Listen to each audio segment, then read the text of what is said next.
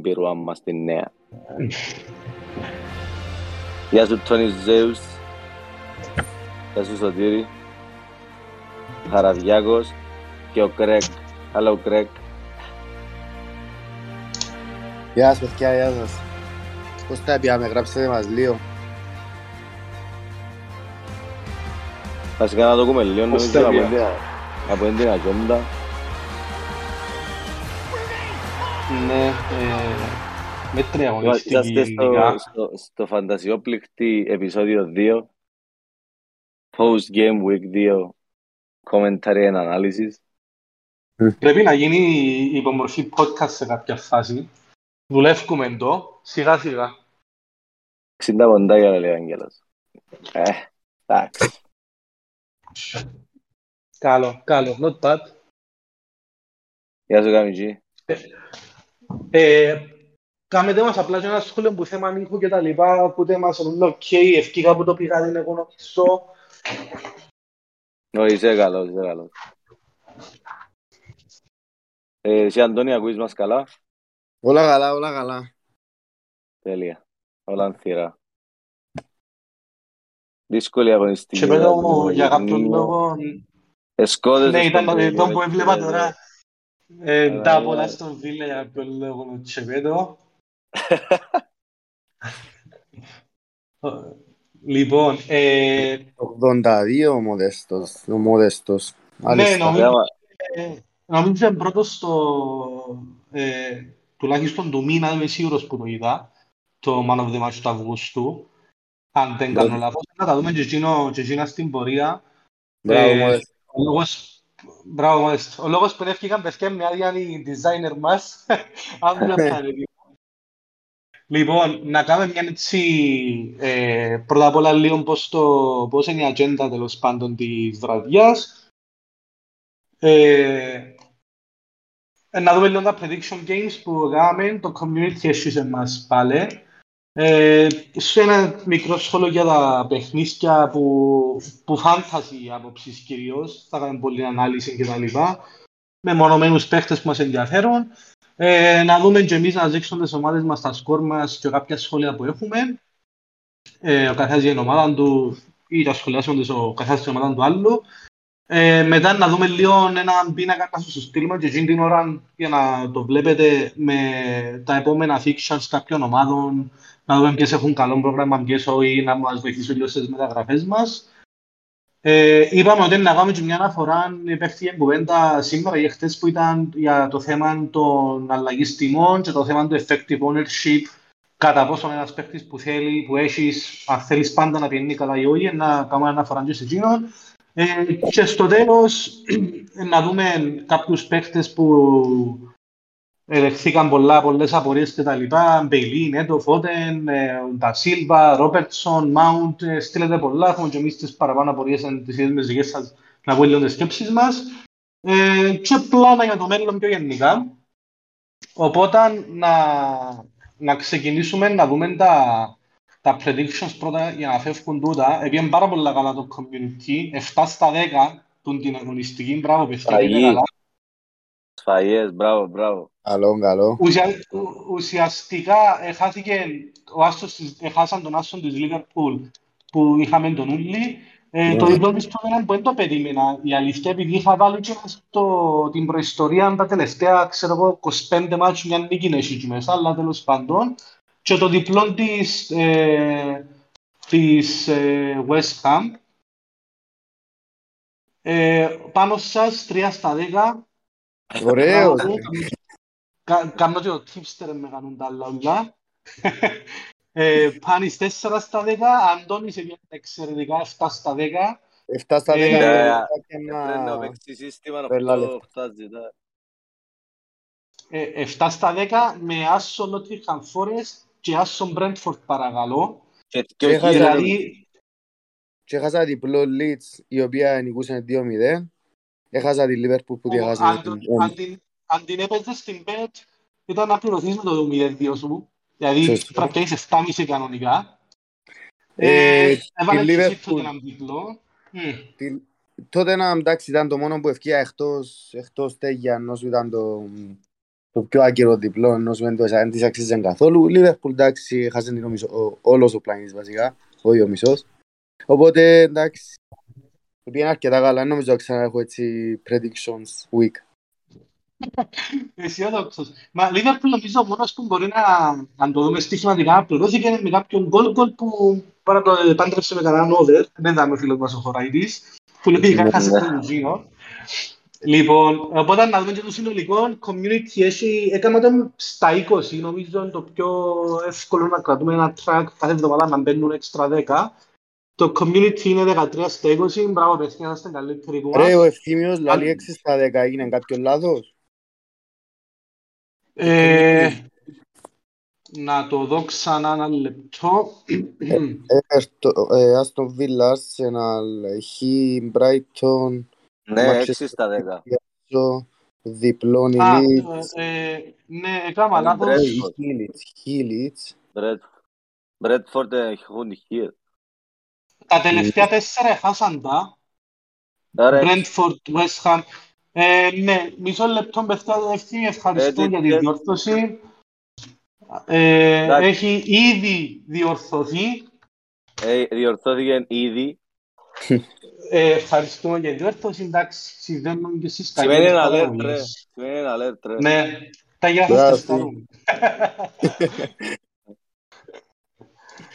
Λοιπόν, θέλετε να ξεκινήσουμε λίγο με τα μάτς. Πάμε να δούμε. Ναι, έτσι μια αναφορά. Να τα πάρουμε λίγο με τη σειρά μου, τα έχουμε τζαμέ. Ναι, οκ. Από τη Βίλα δηλαδή. Άρα, λοιπόν, Αστο Βίλα. Είδα όλο το μάτσο Αστο Βίλα με την Everton. Καταρχάς που πλευράς Everton, δεν αξίζει να έχεις τίποτε. Ούτε καν το Patterson με 4 λίρες. Ο Νέκο είναι απίστευτα καλύτερη επιλογή. Και εγκρίμα ρε γάμο το, καλά φίξας, τέλος πάντων να πούμε μετά. Πραγματικά, να το πούμε μετά ότι έχει πέρα από τις πιο μεγάλες σχολές που είχαμε πει πιο παγιά, το ITES με τα στατιστικά, έχει και μια άλλη κόντρα δύο σχολών, τσίνους που πάσουν με τη φόρμα και τσίνους που πάσουν με τα φίξας. Δηλαδή, λαλήσω ότι είναι εύκολα τα παιχνίδια να βρουν τη φόρμα τους. Εν το βλέπω. Δηλαδή, πραγματικά η Everton θα τσάρει ομάδα πρώτα που πρέπει να στοχεύουμε για τους αμυντικούς μας. Έχουν τεράστιο πρόβλημα μπροστά. Τεράστιο πρόβλημα δημιουργίας, τεράστιο πρόβλημα να τελειώνουν τις φάσεις. Δεν έχουν παίχτες ουσιαστικά. Πραγματικά πολλά θα γιώματα. Θέλει και ενίσχυση, θέλει άλλον προπονητή. Πολλά σκορά τα πράγματα. Έπιασε σήμερα και έγραψε ο Φαμπρίτσι ότι εγκοντάζει επιτέλους σε Γκουεγιέ. Οπότε φαίνεται ένα φως. Είναι πραγματικά το μεγάλο τους το πρόβλημα. Επιάνε και κόντι ρε όμως. Φίλε, μπροστά έχουν πολλά μεγάλο πρόβλημα. Δηλαδή, άτε να σφίξουν πίσω, να πιένουν για το μισό μηδέν, αλλά ακόμα το μισό μηδέν δεν υπάρχει κάποιον πλάνο πώς να το καταφέρουν. Ο μόνος είναι δύο Γκόρτον βασικά. Τον οποίο για κάποιον λόγο η Chelsea ξαφνικά για 50 εκατομμύρια τζέντις τον διούν, ενώ έχει τον Χάτσον Οντό για παραδείγμα. Και κάθεται για μένα, δεν καταλάβω τι κάνουν, τέλος πάντων. Έχω πολλά πιο ψηλό Χάτσον Οντό που τον Γκόρτον που κάνει καριέρα 3 μήνες στη ζωή του ως τώρα. Ναι. Εντάξει, θα το μες την πορεία όμως τους παίχτες. Οπότε, εγώ που είδα όλο το παιχνίδι, αν το είδε και κάποιος άλλος και θέλει να προσθέσει κάτι, να διαφωνήσει, να συμφωνήσει, πραγματικά η Everton είναι, νομίζω, η χειρότερη ομάδα της Premier League, ακόμα και μετά από την United, ναι. Άξιζε να παίζει. Φίλε, πραγματικά πολλά χαγιά. Στη Βίλα τώρα που ίσως να διαφέρει παραπάνω κοσμών, ο Bailey είχα πει στην αρχή ήταν δική τη θέση για να τη χάσει, από ό,τι φαίνεται χάσαν την. Θεωρώ τώρα ότι η καλύτερη τριπλέτα μπροστά που έχει να επιδείξει η Βίλα είναι ο Μπουεντία πίσω που δίδυμο ο Watkins Inks. Και θεωρώ ότι θα ανακαλύψει. Ο Watkins είναι αρκετά πρωτακτήρα. Δηλαδή, δεν περίμενα φέτος να είναι έτσι. Δηλαδή, προσπαθεί να κερδίσει τα βλέμματα, εντός να σου το πω. Ναι, εντός στείλ τώρα πειρά μαχητικός παίκτης, ενώ γενικά πιέζει πάρα πολλά. Actually, τα underline στατιστικά ήταν καλύτερα από του Inks, ο οποίος είναι εξαιρετικός finisher. Το θέλω με το Inks και τον Watkins, ενώ ότι θεωρώ ότι όλοι πρέπει να έχουν Χεσούς, πλάς έναν εκ των Χάλαν και Κέιν εμπόλου μιλήσει χώρος για να πιάσεις τρίτον επιθετικών και θεωρώ πολλά μεγάλο ρίσκο να έχεις Ινγκς ή Βότκινς τώρα στη θέση του Χεσούς ή ακόμα και κάποιο εκ των Χάλαν Κέιν. Οπότε που άποψη φάνταση η Βίλα με την Everton δεν έχουν τίποτα να μας δοκούν, ακόμα και αμυντική Κασδινιέ. Υπάρχουν απείρως καλύτερες επιλογές στην αμήνα, είτε πιο φθηνή όπως ο Νέκο Williams, είτε η ακριβή, η στο της Liverpool, η στο της Chelsea που να τα πούμε μετά και τον double τη θέση City, θεωρώ ότι που Villa και Everton γενικά δεν έχει κάτι να, όσον αφορά το fantasy να αναζώγει μας και βρίσκει ενδιαφέρον προς το παρόν. Ναι, σωστά. Συμφωνώ και εγώ, όπως είπες και εσύ, πέρα στο Villa ειδικά που ο προμονητής της ακόμα να κατασταλάξεις η εντεκάδα βασική, καλύτερα να μείνουμε να δούμε λίγο, να δούμε πώς θα παιχτεί και βλέπουμε και κάνουμε Everton, δεν το συζητούμε. Ναι, επίσης για τον Bailey, κάτι σωρί που συζητώ για τον Bailey, παιδιά εντάξει, ένας παίχτης 5 λίρες, επιάσαμε τον λόγο του ότι επιστεύκαμε ένας πολλά φτηνός παίχτης που είναι ένας βασικός. Αν δεν έχετε κάτι άλλο πιο επίγον στην ομάδα σας, έφερε ότι εντός των επίγων να φύγει ο Bailey, γιατί θεωρητικά δεν το μετάσαμε για να βασιζόμαστε πάνω του. Ας τα πούμε μετά. Ναι. Εγώ να προχωρήσουμε. Ναι, Arsenal Leicester. Εντάξει, Arsenal έπαιξε το παιχνίδι της που συνηθίσαμε το τελευταίο διάστημα. Φοβερά τρίγωνα συνεργασίες, πάσες μεταξύ Μαρτινέλι, Χεσούς, Ότενγκαρτ, Σάκα, ο Χεσούς κλινικάλ, ειδικά στο δεύτερο γκολ, εν τέλεια νιάρι ρε φίλε. Και το πρώτο, δηλαδή και με τον Ζιτσέγκο πιστεύω υπάρχει έτσι τρομερή χημία και είχε λογική να πιάνει και τους πιο πισίτη. Φαίνεται στο γήπεδο, είναι φανές. Που είχαμε και εκεί Ράμπστειλ, εντάξει, εκείνοι που έχουν τον Ράμπστειλ εγώ δεν τον έχω. Να μιλήσουμε και μετά. Θεωρώ ότι τα πιο που εφάζει να πούμε ήταν αδυναμία. Εμείς εν τω μεταξύ, sorry που διακοπτώ πάλι, έχασε την ασίστ του Ramsdale ο Χεσούς. Ναι. Στη φάση που κάνει πολλά καλό γύρισμα και έχασε το τέταρτο, βασικά πρόλαβε τον νομίζω ο Evans τελικά, πρόλαβε κανένα πλασάρι, ήταν που παγιάν του Ramsdale να κάνει ένα ασίστ στο Ramsdale. Ναι, καμίδα. Δεν ξέρω πρέπει να βελτιωθεί λίγο στην κέντρωση των στυλ και είναι φοβερός. Ενώ και εσύ μπροστά του Γκαμπριέλ, Σαλιβά, White και Ζιτσέγκο, δεν ξέρω πού να έρθει ο Τιρνί τι να γίνει. Προτιμώ να μην έρθει ακόμα. Ενώ έχει πολλά καλό πρόγραμμα για αυτά. Από ό,τι κατάλαβα ότι Σάκα φάτω την μπορεί να χάσει η θέση του και παίζει καλά. Για να μην το χάσει στο Ζιτσέγκο. Ο Τσάκα για κάποιον λόγο ήταν την Γκιουντογκάν, δεν ξέρω, τέτοια κοπάς. Ο Αρτέτα είναι κοπάς. Όχι, ας σου πω, φίλε, είναι αναγεννημένος φέτος, δηλαδή είναι άλλος παίχτης. Δεν μπορώ να θεωρώ εγώ. Ναι, αλλά παίζει επιθετικά, σαφές ότι οι οδηγίες του είναι να πατά περιοχή φέτος. Για κάποιον λόγο. Επειδή παίζει ο Παρτέι πίσω. Ναι, σωστό, είναι ο Παρτέι που προσφέρει ασφάλεια. Που είναι το εξάρι το απίστευτο, είναι ο σου ακούραστος. Όπως και να έχει. Τούτο είναι τα κομμάτια. Πριν που ζήτησε πια είναι τα χαρτούθηκια του Πέπτσε, κάμια ακριβώς τα ίδια, να σου πω εγώ. Πειράζει ρε φίλε. Λογικό, εντάξει, ήταν στο καλύτερο σχολείο. Ναι ρε, είναι ακριβώς. Έχει τα καλύτερα νότς ρε. Σωστά. Πάμε παρακάτω. Ένα σχόλιο που κάνει ο Καμιτζής, κρίμα όμως να είναι ο πρώτος του Arsenal, ο Ramsdale. Φίλε, αν εννοείς να πιάσεις δεύτερον ή τρίτον παίχτη έναν του κέντρου διαφωνώ, αν εννοείς αντί Ramsdale να έχεις Ζιτσέγκο, ψηφωνώ έναν καλύτερα. Εννοεί να έχεις Χεσούς. Να έχεις και ένα Χεσούς, Μαρτινέλι most probably. Και ο τρίτος του είναι αμυντικός αντί Ramsdale. Ως και αμέσως συμφωνώ, αλλά όχι Ζιτσέγκο αντί Ramsdale, ναι, σωστά. Συμφωνώ και εγώ ότι τώρα ήταν η τριπλέτα από Arsenal, είναι το Χεσούς, Μαρτινέλι, Ζιτσέγκο. Πάμε στο Brighton, Newcastle, το αδιάφορο. Ελά, τι πω, είδες την Arsenal full ή όχι.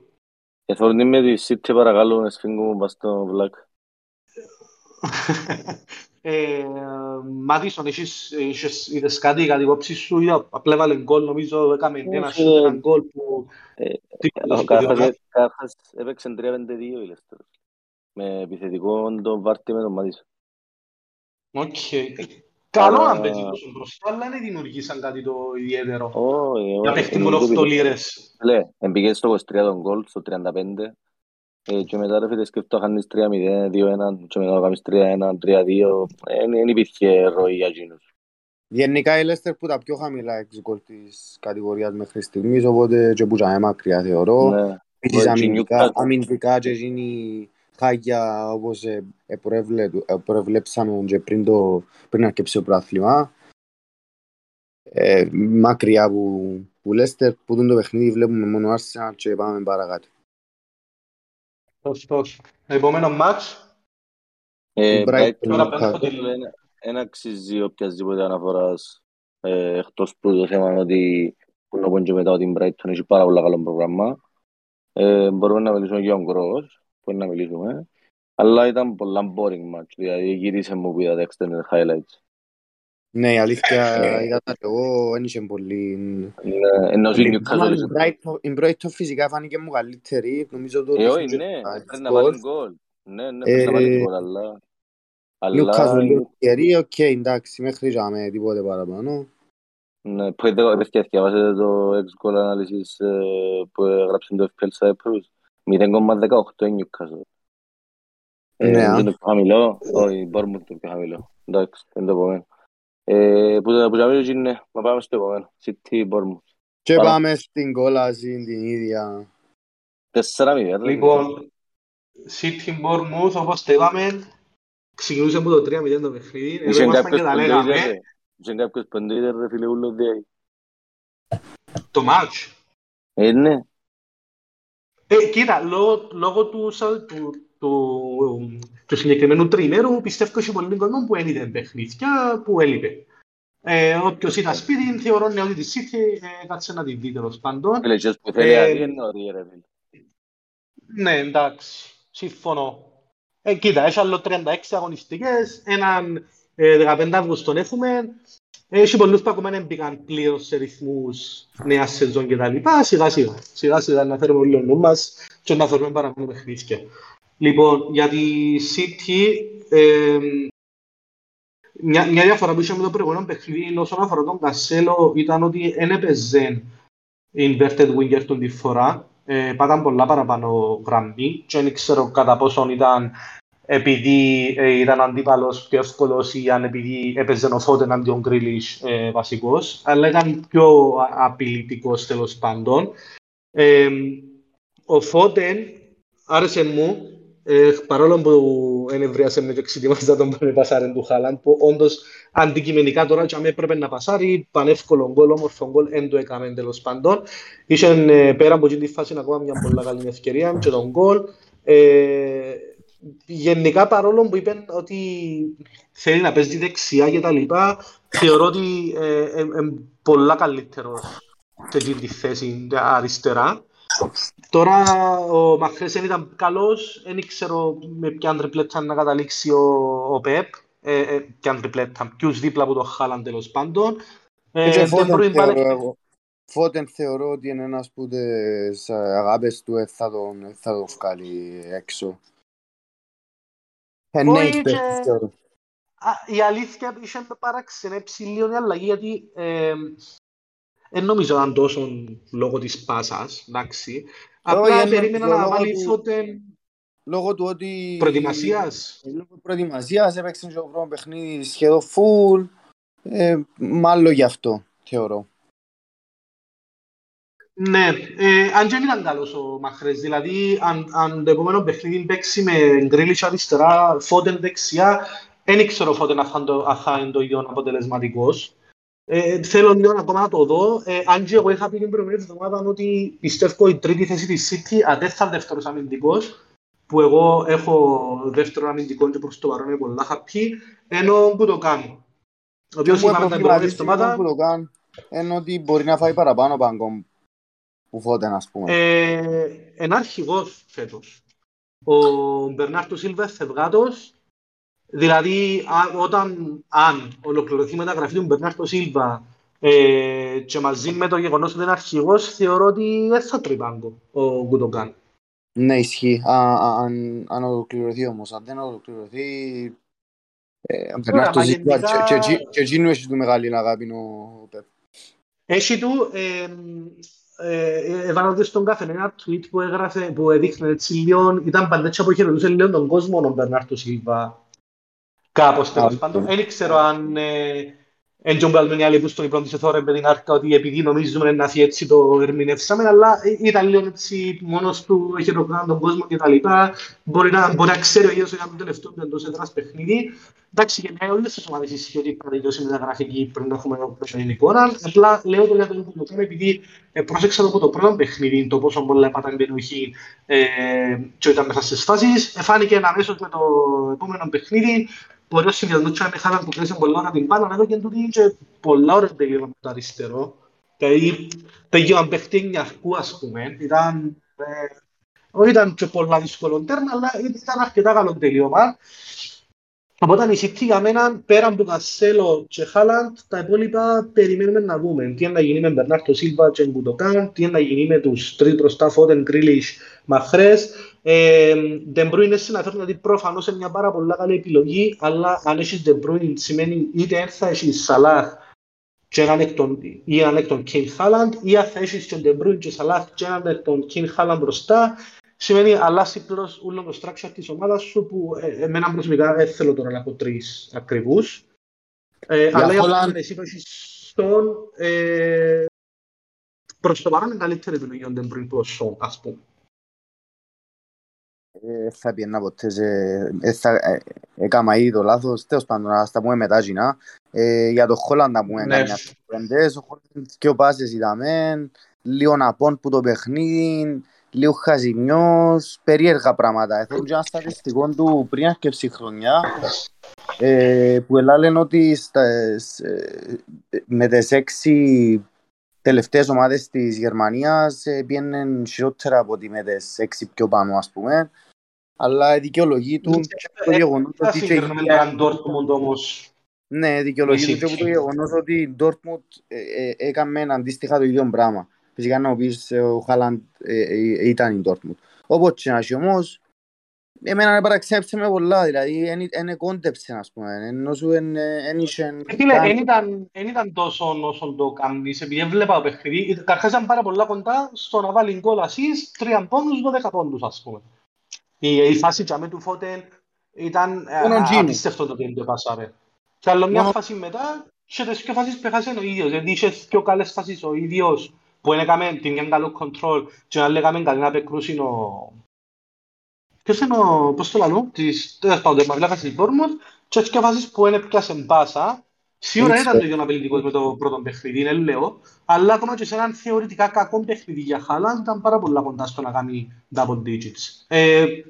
Anyway, θεωρώ ότι είναι πρόβλημα ο Χάλαν και ως πολλές προφανώς κρατάτων. Είναι πρόβλημα, εννοείται πως είναι πρόβλημα, είναι προβλημάτισε με όμως, ενώ σου περιμένα πολλά παραπάνω.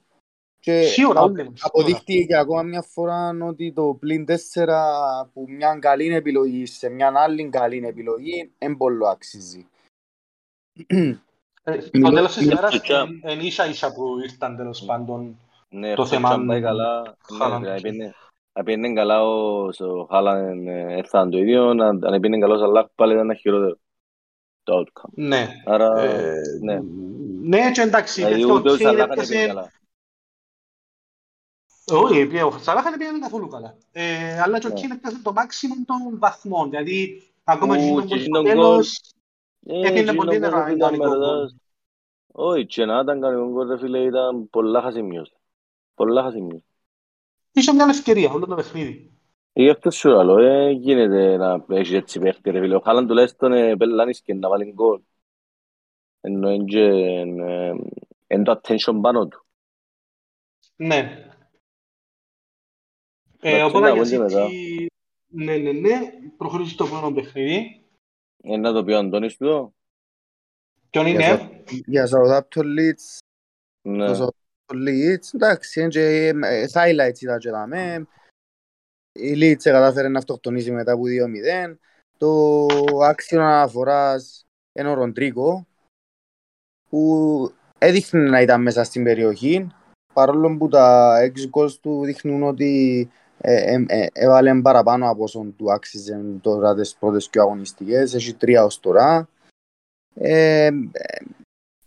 Αυτά για το παιχνίδι. Για τον Ροντρίγκο να μιλήσουμε και λίγο πιο μετά, που να τον πιάμε πιο ειδικά και να δούμε και λίγο τα προγράμματα των ομάδων και να πάμε λίγο στο Γουλα.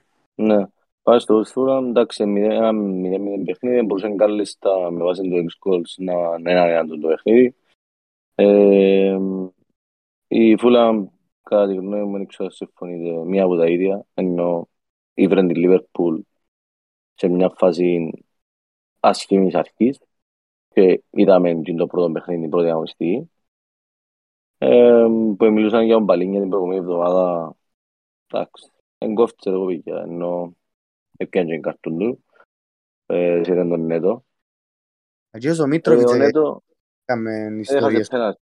Έχασε πέναρτη, τσακώθηκε εμένα που του έκαμε μόνο το φάουλ που πίσω. Έχασε σέρβος. Τον White, τσινό προς το λαρούν.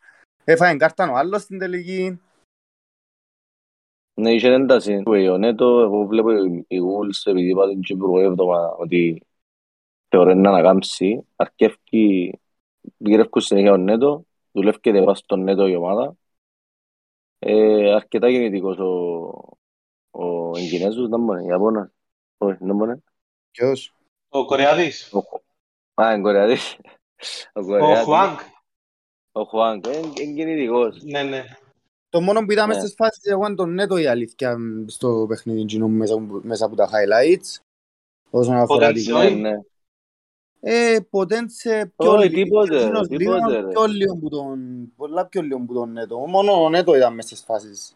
Όχι, επάνω γυρεύκουν τον Νέτο. Δεν μπορούν να πάρουν κόλο, ξαγυρεύκουν τον Νέτο. Τέλος πάντων. Εντάξει, υπάρχει πρόβλημα. Εννοώ στο σκοράρι. Ναι. Πάμε στο φίλο μας τον Πάρο. Και με τα γόνο παιχνίδι. Brentford, Man U. Skip, προχωρούμε στο επόμενο. Να ευχηθούμε στον Πάρο συλληπιτήρια για τη χειρότερη φάση, νομίζω, της ιστορίας της Manchester United, τον καιρό που θυμούμε, τουλάχιστον εγώ.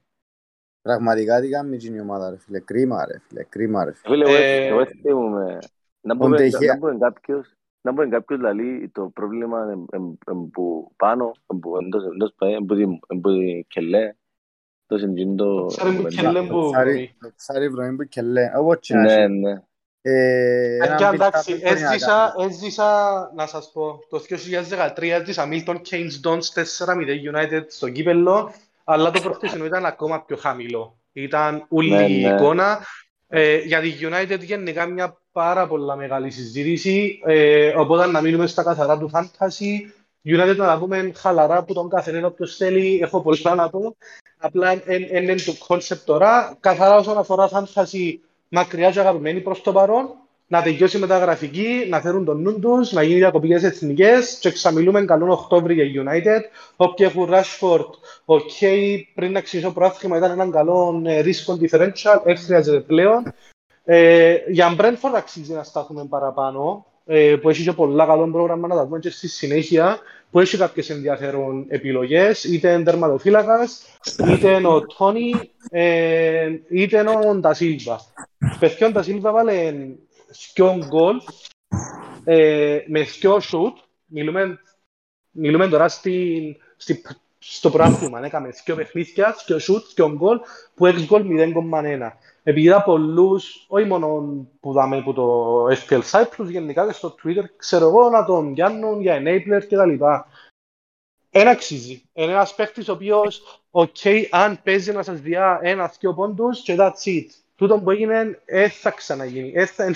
Είναι παίκτης που κάθε shoot που να κάνει να βάλει γκολ, ούτε παίκτης που να βάλει δυο γκολ με 0,1. Να σου πω όμως, για βασικών της, συμφωνώ μαζί σου, αλλά για βασικών της Brentford με καλό πρόγραμμα, να τον έχεις πάγκον και αν τύχει οτιδήποτε να μπει μέσα να σου πιάει 2-3 κονταλάκια χωρίς μεγάλες απαιτήσεις, δεν κακό. Απλά όπως είπες και εσύ, 2 γκολ, τα οποία ήταν και έξω από την περιοχή, μάλλον δεν θα τα ξανακάμει το που έκαμε, οπότε αξίζει μόνο αν θα κάνεις κάποιον downgrade για να φέρεις κάποια... Φίλε, ακόμα και downgrade προτιμώ πραγματικά να ασχοληθείς είτε με κάποιον της Brighton, είτε με Ανδρέας, προτιμώ σίγουρα Ανδρέας Περέιρα παρά τον Τα Σίλβα, είτε με λίγο παραπάνω λεφτά, Bailey και Νέκο 100 φορές καλύτερη. Δηλαδή να δέχομαι που κάποιον τον οποίο έχω τον Τα Σίλβα, επειδή έχει 3 ακριβούς, και έχει και Ανδρέας, και Νέκο, και Τα Σίλβα για να φτιάξει εντεκάδα, και έχει φουλ άμυνα και φουλ επίθεση, να πω και αν είναι ok. Πραγματικά δεν έχει καθόλου. Ο Σωτήρης Λαλή έχει μια ερώτηση να πω μετά να το απαντήσουμε του Σωτήρη. Δηλαδή τι να φέρει στους Μαρτινέλι. Γενικά να πούμε για μεταγραφές, να μιλήσουμε μετά για μεταγραφές που θέλει ο κόσμος. Απλά ήθελα να τους αναφέρω ότι πούν το παιχνίδι, United καθόλου. Brentford έχει πολλά καλό πρόγραμμα, να δούμε σήμερα σε κάποιους παίχτες τους. Απλά τα Σίλβα παιδιά για μένα ένα μεγάλο όχι. Ένα γινό που περιμένετε και εβούρουμε τους πόντους που πίσω. Επάθαν την ήδη πολλοί που επίασαν που Χεσούς σε Μίτροβιτς. Ήταν μια μεταγραφή ή Νούνιες, ναι. Δηλαδή ήταν μια μεταγραφή και έχασαν τους 19 πόντους του Χεσούς για να πιάσουν το πλήν έναν του Μίτροβιτς και το πλήν έναν ή δύο του Νούνιες για παράδειγμα. Βρούμε τους πόντους που πίσω. Δηλαδή, ο Ντα Σίλβα ενέχεται αυτό κιόλας τώρα, αλλά δεν θα ξαναπιάσει πόντους άλλο. Πως άντε καμιά κουτσίνα εσείς το τίποτα. Ακόμα και τα ίδια τα γκολ που βάλαν τα δίτε, ρε παιδιά, για όνομα του Θεού, ας πούμε. Οπότε, δεν έχω κάτι άλλο για το παιχνίδι. Πάμε στη Forest West Ham. Να πάμε στο επόμενο. Forest West. Ναι, στο Forest West Ham, λοιπόν. Λάλε και οι γκολς του τον παιχνιό, ρε φίλε, για να αντιλαμβάνονται και λίγο. Ενώ με βάση το σκορ να ακούω έτσι μια κουβέντα τα 6 goals. Επειδή με βάση εκείνα που ήταν το μάλλον που... Εντάξει, τα 6 goals τώρα πρέπει εντάχω του 5-38 να βλέπω συνήθως, αλλά έχεις κάνει εσύ του Μπότεν, ναι, έχεις τα βάλεις σήμερα από την πιέντα μάτι μου. Ναι, ναι, στο FPL Commands. Λοιπόν, οκ, βλέπω τα μένω ότι είχα φορές 1.97 και 2.09 η West Ham, απλά ήξερα το συγκεκριμένο πόσο υπολογίζει το πέναλτι, να δω τώρα που το... Δεν το υπολογίζει. Οκ, δεν το υπολογίζει. Για παράδειγμα, στο 5.38, ας πούμε, έχει 1.1 την Nottingham Forest και 2.30 την West Ham. Και έχει και έξτρα 1.6 West Ham non-shot ex-goal, που το non-shot ex-goal φάση που δεν κατέληξε σε σιούλ για να μετρήσεις ex-goal, αλλά είναι σημαντική φάση για να πρέπει να ληφθεί υπόψη. Γενικά ήταν άδικο το αποτέλεσμα τέλος πάντων. Η Nottingham Forest είχε τον ενθουσιασμό του πρώτου εντός έδρας παιχνιδιού, ειδικά πρώτα μέχρι ήταν αρκετά καλή, αλλά έκανε πάρα πολλές φάσεις η West Ham που άξιζαν τέλος πάντων, ας το πούμε, να σκοράρει. Έκαμε και έναν άσχημο πέναλτι ο Ράις που δεν ήξερα για το καμένο. Ο Ράις είχα υπόψη μου πέρσι ότι όταν έπαιζε ο Νόπολ έκαμε τον Bowen, ο οποίος σε μια σκιά του περσινού του εαυτού που δεν ήξερα αν είναι σκιά ή αν είναι τόσο πραγματικό και ήταν ένα περιτέχνημα η περσινή χρονιά που ήταν τρελόν το momentum του. Οπότε να δούμε και παίχτες ενδιαφέροντος, θεωρώ ότι ο Κέντερσον που γενικά θα τον πολλά ψηλά σαν τερματοφύλακα μπορεί να αποτελέσει ένα... Εμείς τα λέγαμε πάντως, εμείς τα λέγαμε να... Τα λέγαμε για ο Χέντερ, Εν τον επιάσαμε, μόνο τα λέγαμε, αλλά τα λέγαμε. Το παίξες. Γενικά ο Χέντερσον 14 αν δεν κάνω λάθος. Αναγιά μου και συμβουλεύσεις ένα φίλο μου ο Μιάη. Γενικά πολλά καλός θερματοφύλακας. Εγώ είπα μια κουβέντα, δεν ξέρω να θυμάστε, είπα μια κουβέντα δαμε, αλλά είναι recorded για να δικαιώνομαι στο τέλος. Είπα ότι είδα τη συνέντευξη του που έφυγε από τη United πολλά πικραμμένος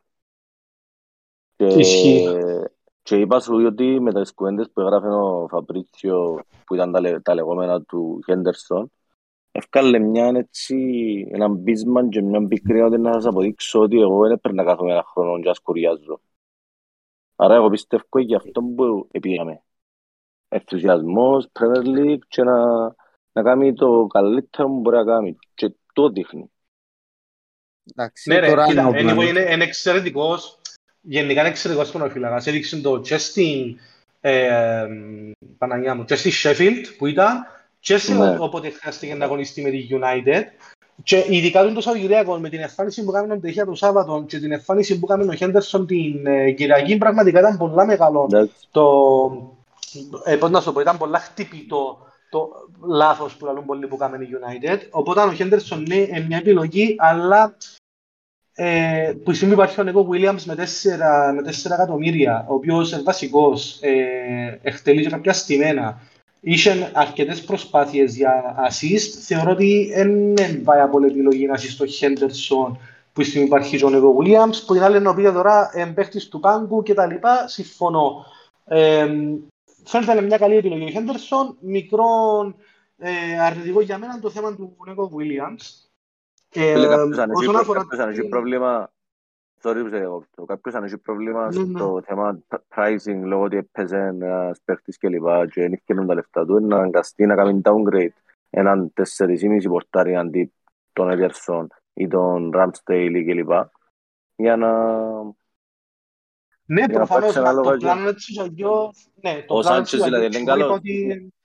Εγώ έκανα αλλαγή τερματοφύλακα μέχρι τη wildcard.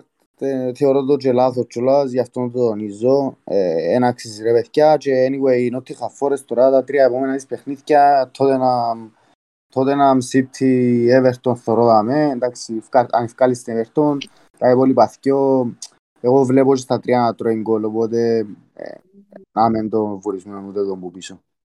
Everton, sorry επειδή δεν έχω πρόγραμμα μπροστά μου, Everton and home? And away. Away, ok. Αν ήταν home ήταν μέσα μπορεί να είναι αρκετά καλό actually για κλεισίτ, αλλά τέλος πάντων. Που έσχαν τώρα ένα μεγάλο ερωτηματικό, διότι πρέπει να κατασταλάξουν σε μια εντετάδα. Δηλαδή υπάρχει ο Σκαμακά που θεωρώ ότι είναι παίχτης που να ξεκινά όλη τη χρονιά από πάγκο, αλλά ούτε εύκολα παγκάρει στον Αντώνιο, πρόβλημα και μπορεί να καταλήξει. Όσον αφορά τους παίχτες που πίσω, αν θεωρήσουμε τον Bowen εσύ σίγουρα μια θέση, πως τώρα στα δύο μάτς δεν έδειξε να την αξίζει, απλά και ξέρουμε την αξία του που πέρσι, οπότε πιστεύω να πιέσει ακόμα και άλλες ευκαιρίες ενδεκατά. Μιλήσκω στις δύο θέσεις που έχει Φορνάλς, έχει Λαντζίνι, ενώ Κορνέτ που μπορεί να βρεθεί βασικός σε κάποια φάση, ενώ κάποιο ξεχάνω νομίζω που έσχα. Γενικά είναι ερωτηματικό. Δηλαδή είδαμε τι με τη City, είπαμε ok, ήταν η City κτλ. Χτες με ότι είχαν Forest έκαμε φάσεις, αλλά πιστεύω ας πούμε ότι η περσινή West Ham ήταν αύριο τον τρόπο να γυρίσει ο παιχνίδι τελικά. Πεσμένοι πολύ. Ασχολούμαστε μαζί. Είναι. Οπότε καθαρά που θέμα fantasy πουλούν το παιχνίδι για να καταλήξουμε που West Ham τίποτα απολύτως, που ότι είχαν Forest, όποιος έχει είναι ο Williams πολλά καλά και Henderson αστεράκι για τη wildcard μας είναι από τους πρώτους υποψήφιους για να είναι ο τερματοφύλακας της ομάδας μας. Λίγκαρντ. Μπράβο. Λίγκαρντ. Προφανώς είναι ο Λίγκαρντ της West Ham. Ήταν εκατομμυριώτες στις φάσεις και τα λοιπά. Αλλά και στα λεφτά του νομίζω να αξίζει να ασχοληθεί. Δηλαδή να μας φάει θέση που κάποιον άλλον.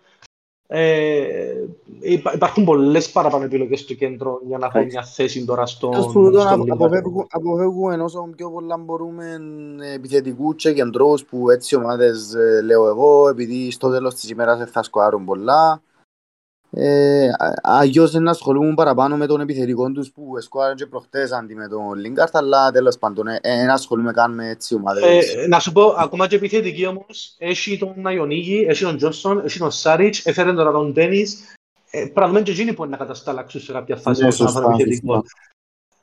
Δηλαδή παίζει ο Σάριτς βασικός που είναι 5, που είναι αρκετά καλό να έχεις 5 έναν βασικό επιθετικό παρά 4,5 έναν που θα παίξει ποτέ για παράδειγμα. Ο Ντένις που είναι 6, ο Αιονίκη που είναι 5,9. Ίσως στην πορεία να εμφανιστούν, αλλά πάλι μια ομάδα που εντάξει, έκανε πολλές μεταγραφές, αίσθητε να δέσει.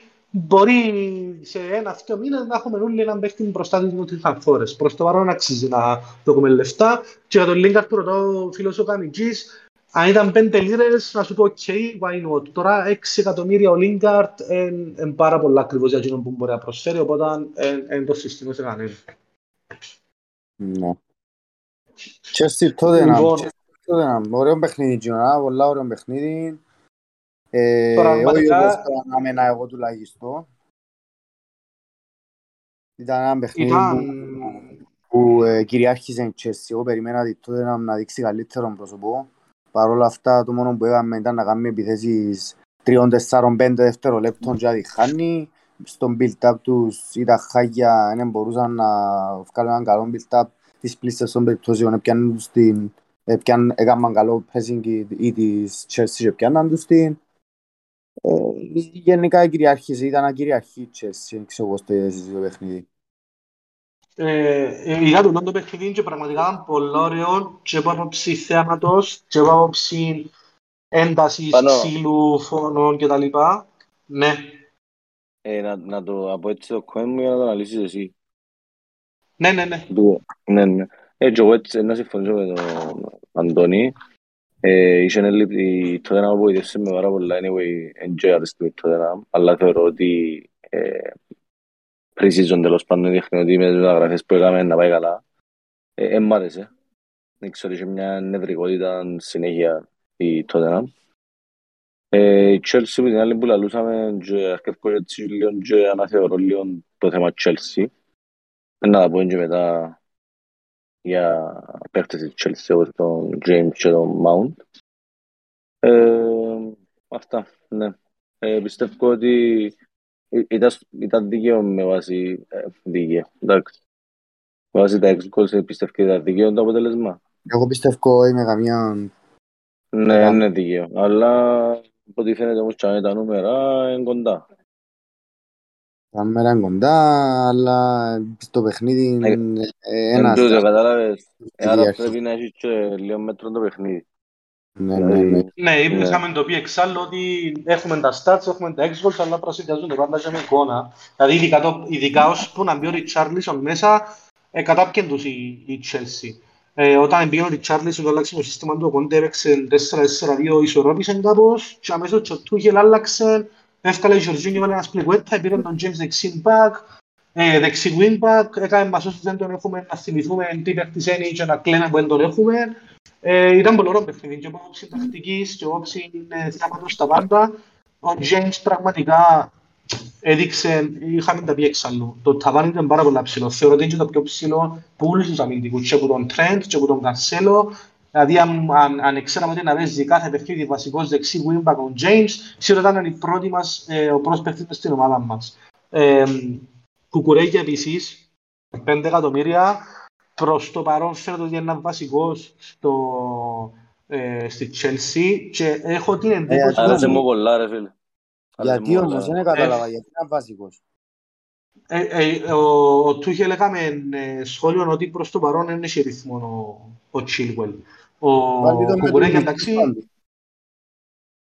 Με τους μητσούς βάλεις του για να πιάσεις match fitness τέλος πάντων. Προφανώς αν είναι ρυθμί κιόλας σε έναν παιχνίδι της Premier League. Τι είναι να το βάλεις, δεύτερη επιλογή να βάλεις το... Όχι. Μπορεί να βάλει, τι είναι να κάνει, τι είναι να γίνεται. Να καταλήξω. Όταν έφτιασε τον Κουκουρέγιο ο Τούχελ, είχαν επίσης δηλώσεις ότι είναι ένας πολλά versatile παίκτης, μπορεί να χρησιμοποιηθεί σε πολλές θέσεις και είχαμε αναφορά και να χρησιμοποιηθεί και σαν center back. Οπότε εγώ θεωρώ ότι είναι πολλά safe η θέση του Κουκουρέγια, τουλάχιστον μέσα στην αρχή είναι δεκάδα, λόγω και της τεχνικής του και της εξυμνάσεως του σαν παίκτης, θεωρώ ότι μπορεί πολύ εύκολα να παίξει στο αριστερόν άκρο της τριάδας στην άμυνα. Οπότε όταν έρθει ο Chilwell πίσω, δεν θα παραξενευτώ καθόλου να δω και Κουκουρέγια και Chilwell μέσα στην δεκάδα μαζί με Κουλιμπαλί και Ασπλικουετέ, διότι ο Τιάγκο Σίλβα είναι παίκτης που να σου παίξει όλα τα μάτς βασικός. Και Φοφανά. Επίσης, να τον πιάνει και ύστερα μιλούμε. Γι' αυτό είπα ότι προφανώς τραπήσει μεταγραφική. Προχτές είχε ρωτούσαν τον κόσμο πάντως ο Φοβά. Ρε, γενικά και ο Λέστερνικ δεν καταλάβω τι κάνει. Ζητούν τον, αρνείται, να πάνε να τον πουλήσουν 25 Αυγούστου και να τους μείνουν 6 μέρες και δεν θέλει άλλον παίχτη. Και ακόμα μπορεί να φύγει ο Τίλεμανς και ο Μάτισον και ξέρω εγώ. Δεν ξέρω γιατί εμπολάκιος που να πουλήσει να έχει χρόνο να φέρει αλλούς. Επίσης, μια παρέα, Κουκουρέγια είσαι εντάξει, δηλαδή να πιάσεις και να παίζεις center back. Ναι, διότι και στην Brighton είχε παιχνίδια που παίξε center back. Έχει πάρα πολλά ψηλών, πιάνει πάρα πολλά ψηλά μπόνους κάθε παιχνίδι, λόγω κυρίως της ευστοχίας τους στις πάσες. Έχει πάρα πολλά ψηλών πόσο πέρα ευστοχίας στις πάσες και πιάνει πολλά μπόνους. Στην Βάλεξη εξής ότι έκαμε και στιμένα με την Chelsea, οπότε θεωρώ ότι σε παιχνίδια με Chelsea έφτα τρώει γκολ, ο Κουκουρέγια έχει δεδομένο τουλάχιστον 7 πόντους, δηλαδή το κλεισίτ με έναν μπόνους, 5 εκατομμύρια και είσαι έναν παίχτη βασικό της Chelsea, δηλαδή θέλω ο James, αλλά δεν μου φτιάχνουν κάπως τα λεφτά, ίσως να βρω με Κουκουρέγια, ώστε τη wildcard τουλάχιστον να πιάνω τουλάχιστον κάποιους λίγους πόντους κτλ. Αν και, οκ, προφανώς, ας πούμε μετά από το ίδιο το μάτσο, ο μόνος τρόπος μου στόχος είναι να φέρω ο James μέσα. Πάρα πολλά ψηλό ταβάνι, απλά λέω του για κάποιον που ίσως να μην του φτιάχνουν τα λεφτά. Προς το παρόν είναι πάρα πολλά καλή επιλογή ο Κουκουρέγια. Εμείνα μας έτσι αλλιώς 5-6 παιχνίδια ώσπου να κάνουμε wildcard ή παραπάνω, είναι πάρα πολλά καλή επιλογή. Εγώ θα έλεγα wait and see για Κουκουρέγια, να τα πούμε και πιο μετά όμως. Ναι, wait and see, wait and see. Είπαμε να γύρευκον τους πόντους, αμάν. Όχι, αλλά wait and see. Δεν μπορώ να βάλω τον Κουκουρέγια στην ίδια ανεξίδωση με τον Πέρισιτς, για παράδειγμα που γίνω σε ένα σίγα wait and see. Να μας υποσχίσουν να τον πιάμε. Που τη στιγμή που δεν είσαι σίγουρος αν ενδεκατάτος βασικός να παίξει 10 παιχνίδια, παίζεις και σε μια ομάδα που... Λέω σου, που τις δηλώσεις του προπονητή... Που τις δηλώσεις του προπονητή, εγώ πιάσα τον το πάει προσωπικά, ότι είναι πολλά safe επιλογή προς το άλλο Κουκουρέγια για βασικός. Εγώ κρατώ τις επιφυλάξεις μου. Πάμε παρακάτω στη Liverpool, στην οποία... Τι γίνεται ο Ταρζάν το τι. Liverpool έκαμε νουλή λάθος εντάξει με το αποτέλεσμα, παρόλο που έπρεπε να νικά στο πρώην μηχρόν, έπαιζαν τους πολλά καλύτερα της Crystal Palace. Επήγε με ένα σύστημα η Crystal Palace να παίξει αμυντικά. Εν μπορείς να πεις ότι ευκήγεν της κιόλας, λόγω του ότι δημιούργησε φάση στη Liverpool. Ευκήγεν της παρόλα αυτά το να αυξήσει την αντεπίθεση και να δημιουργήσει μια-δυο φάσεις. Ένα χρειάστηκε και παραπάνω με τον Νατ Φίλιπς στα center back. Που για μέσα έχει δεύτερον μήχρο λίγο πιο... Ο Γκόμες έχει κάτι. Δεν ξέρω, αφού μπήκε μετά στο δεύτερο μήχρο, δεν μπορώ να καταλάβω. Κοινό που υποψιάζομαι είναι το γεγονός ότι ο Φίλιπς που πέρσι λαούσαν οι προπονητές του ότι στις προπονήσεις είναι πάρα πολύ καλός για να μπαίνεις στις διεκδικήσεις ακόμα και με το κεφάλι, δεν φάτε τίποτε. Μόνο γίνον υποψιάζουμε ότι μπορεί να συμβαίνει. Τώρα δεν ξέρω αν μου διαβεύει κάτι με Γκόμες, αλλά από τη στιγμή που μπήκε στο δεύτερο χρόνο, δεν θεωρώ ότι παίζει θέμα τραυματισμού ή κάτι. Απλά παραπλανή. Επειδή αλήθεια μόλις άκουσα για μάτι, λαλώ και εγώ είναι 4,5 ο Γκόμες. Ονειρική μεταγραφή, ας πούμε, να μπορεί να παίξει βασικός τουλάχιστον 3-4 παιχνίδια, ας πούμε, 4,5 σαν αμυντικό της Λίβερπουλ. Ναι, ισχύει. Μάλλον δεν του έχεις δώσει εμπιστοσύνη ο Κλόπ. Παραπλανεί τον ίδιος ο Φίλιπς. Ο καημένος έγκαμε για Λίβερπουλ. Μα παραπλανεί το ρε φίλε, είναι τέλος, δεν τα βάλει. Ρε φίλε, λέω σου, στις προπονήσεις δείχνει να είναι καλός. Τούτον ελαούσαν και οι προπονητές του όταν έπαιζε πέρσι, πρόπερσι που έλειπε ο Φαν Ντάικ. Και θεωρώ ότι είναι τόσο λόγος που τον έβαλε αντί του Γκόμες. Κανένας άλλος. Συμφωνείς με τον Γκριμ ρε Αντώνη, συμφωνείς με τον Γκριμ. Τι λέει. Ο Γκόμες στο pre-season ήταν απογοητευτικός. Και μπορεί να βοηθήκε ο Κλόπ. Επίσης, λέει ο φίλος ο Πάντζος ότι ο Κλόπ είχε μπει πως ο Γκόμες μια μέρα προπόνηση είχε πάνω του. Η αλήθεια διέφυγε μας τούτο. Ναι.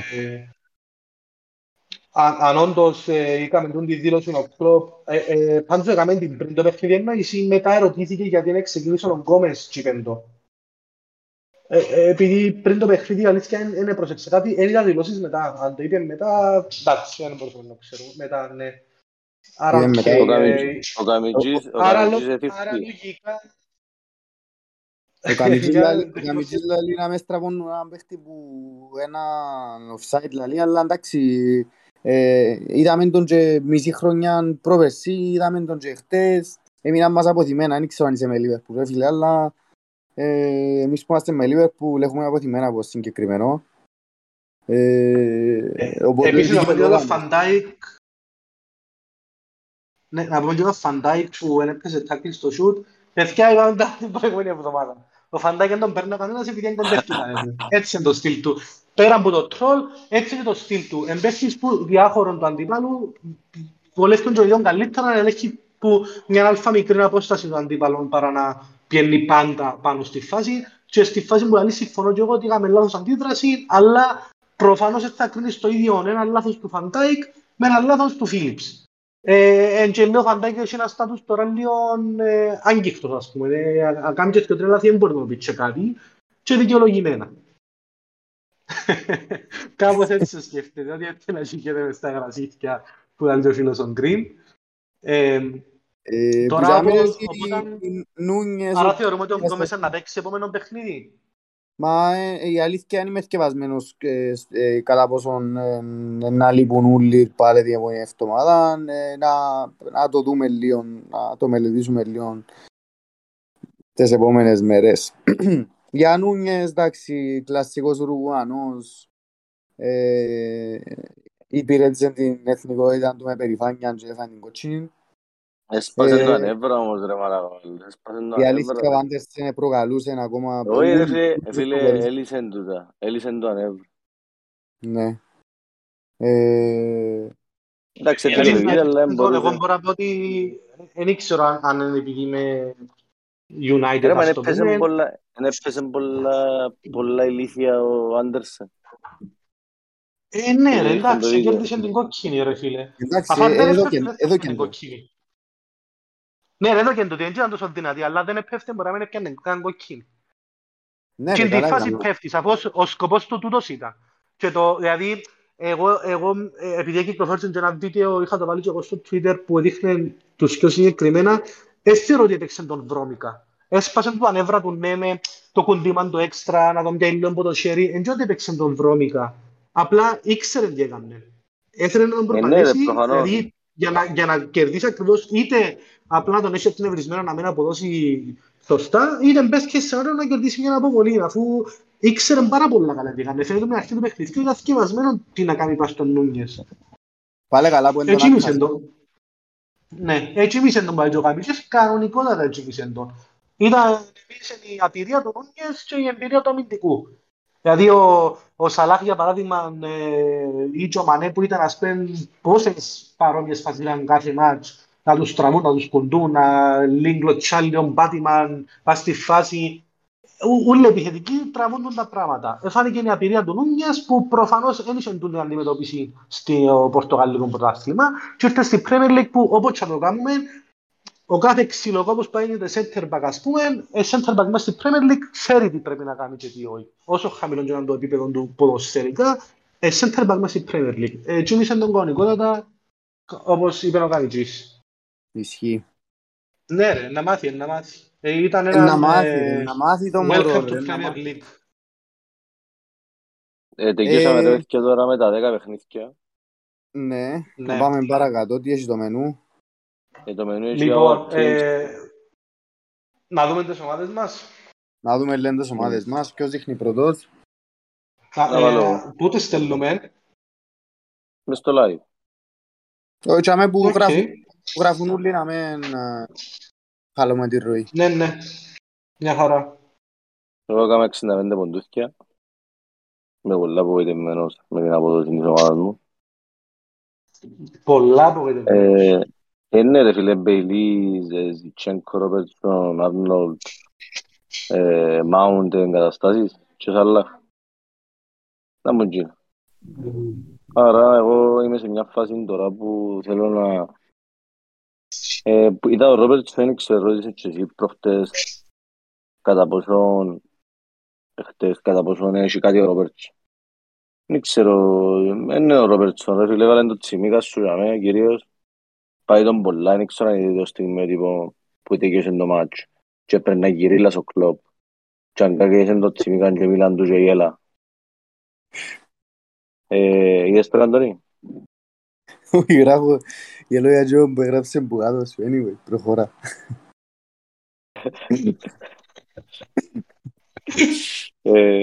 Και που λες.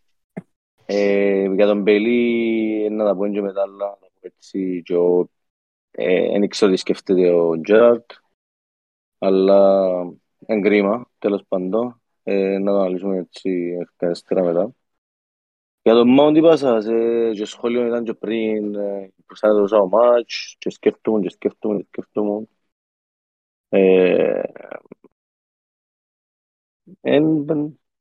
Θα πιάνε πόντους ρε φίλοι, το Mount. Δηλαδή, χαζιμιός, προσπαθεί να πιάσει ένα attention στον οφείλου. Τώρα για τον Μαρτινέλι είμαι πάρα πολύ ευχαριστημένος για την επιλογή μου, γιατί θεωρώ τον και επειδή παρακολουθώ και έναν έτσι πιο πολλά. Εντιαμέ, ενώ μια πολύ καλή επιλογή. Κατά τα άλλα, εντάξει, Στάντσες μια χαρά, με ο Νέκο, εντάξει, πήρα θα έπαιζε βασική. Δεν πρέπει να σκεφτεί κάποιος παιχτής, Παναγία, μετά είναι 7 πόντους και περνώ βάλω. Βάλει στους 11 που πιστεύεις ότι είναι η πιο σωστή.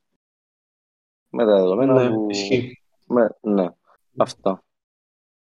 Ο Καμιτζής είναι out, Mount out. Πρέπει να σύρουμε νωρίς. Θα αποφασίσουμε τον deadline, πριν τον deadline. Μάλιστα. Έκλεισες. Έκλεισα εγώ, ναι. Λοιπόν, να στείλω εγώ η δική μου καλό. Η ομάδα μου είναι αυτή. Λοιπόν,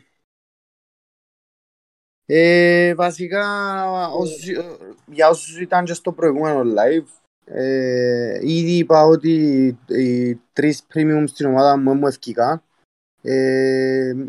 Επιβεβαιώνεται για ακόμα μια αγωνιστική, είναι 61 πόντι. Δεν είναι ότι έχω παραπονό, είναι ok πόντι για αρχή, δεν με πειραζεί. Anyway, στην αρχή εγώ θεωρώ ότι παραπάνω εν τύχη, παραπάνω το ποσοστό τύχης παρά ικανότητας.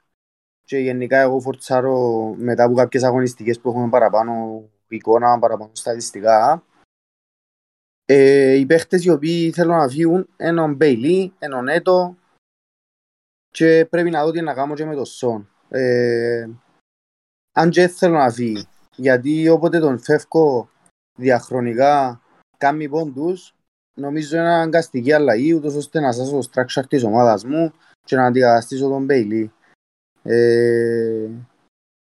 Που για μένα και εκεί το τι να κάνω, στις επόμενες αγωνιστικές, να το πούμε και στο τέλος. Νέτο. Και τον Νέτο ξόν Bailey. Bailey και Νέτο. Μάλλον Bailey προς το παρόν μαζί με Σον. Μάλιστα. Θα ξεσταθεί γιατί ο Νέτο είναι εμπρέφη. Εγώ αν τον είχα έφτανε φεύκα. Κοίτα, που μερικά στατιστικών είναι καλός. Που μερικά τάτσες στην περιοχή είναι καλός. Το θέμα είναι ότι η ομάδα του είναι καλή, με πείθει. Επίσης τα fixtures της προβληματίζομαι. Έχει τότε να πιέχουν η εβδομάδα. Και εκείνος αν είχα τη δυνατότητα τώρα να κάνω, να τον φτιάξω, θα τον έφτιαχνα η αλήθεια. Απλά με παίρνει γιατί είναι να θέλω hits. Αυτά από μένα προς το παρόν. Έχεις. Μάλιστα. Ωραίος ο Ταρζάν, ωραίος ο Ταρζάν. Στείλα και εγώ την δική μου, είμαι από το FPL Cyprus, sorry παιδιά, βαρκούν να κάνω λογική που το ψηφίζει. Ενώ Aistos που βλέπετε για μέ, 65 πόντους και εγώ. Για μένα είναι η μοναδική απογοήτευση ενώ Mount, διότι οι σκιόντοι τρεις πόντοι που πιάσα από τον Ρόμπερτσον και τον Άρνολτ, το Άρνολτ Σαλάχ έχει τους ούλους ο κόσμος, οπότε δεν μου κάνει διαφορά. Ο Ρόμπερτσον είναι το Mount που ήταν η βασική differentials μου. Εντάξει, έμποκινους και ουσιαστικά το αποκοτευμένο και βασικά είναι η μόνη σκιό που ενέφευκα από την ομάδα μου. Εντάξει, ιδανικά, μάλλον έχω σκιό μεταγραφές, μάλλον να πάω μόνο μια από την εβδομάδα. Αν και σκέφτομαι, ουσιαστικά ο παίκτης που θέλω να έρθει μέσα είναι ο James. Και τούτη είναι η διαφορά να πούμε του καλού structure με του κακού structure που θεωρώ ότι έκανα εγώ για την αρχή, το ότι μπορείς εσύ τώρα να κάνεις μια αγωνιστική, μια αλλαγή, εγώ επιβάλλεται για να το σάσω να κάνω πιο κλίπα θέση. Ισχύει. Αν και η αλήθεια πήγα σε σκέψη να κάνω Ρόμπερτσον να ανταλλάξω Chelsea Liverpool, δηλαδή να κάνω Ρόμπερτσον σε James και Mount σε Δίας. Στο μυαλό μου έχω ότι ο Δίας να ευνοηθεί που την απουσία του Νούνιες. Όμως έμεινε να δούμε στην πράξη. Επίσης θέλω να πιστεύω ότι είναι πιο πάτο για τη United και ότι να παλέψει το παιχνίδι. Που την άλλη όμως πραγματικά δεν έχω τίποτα να το στηρίξω. Είναι απλά wishful thinking που λαλούμε.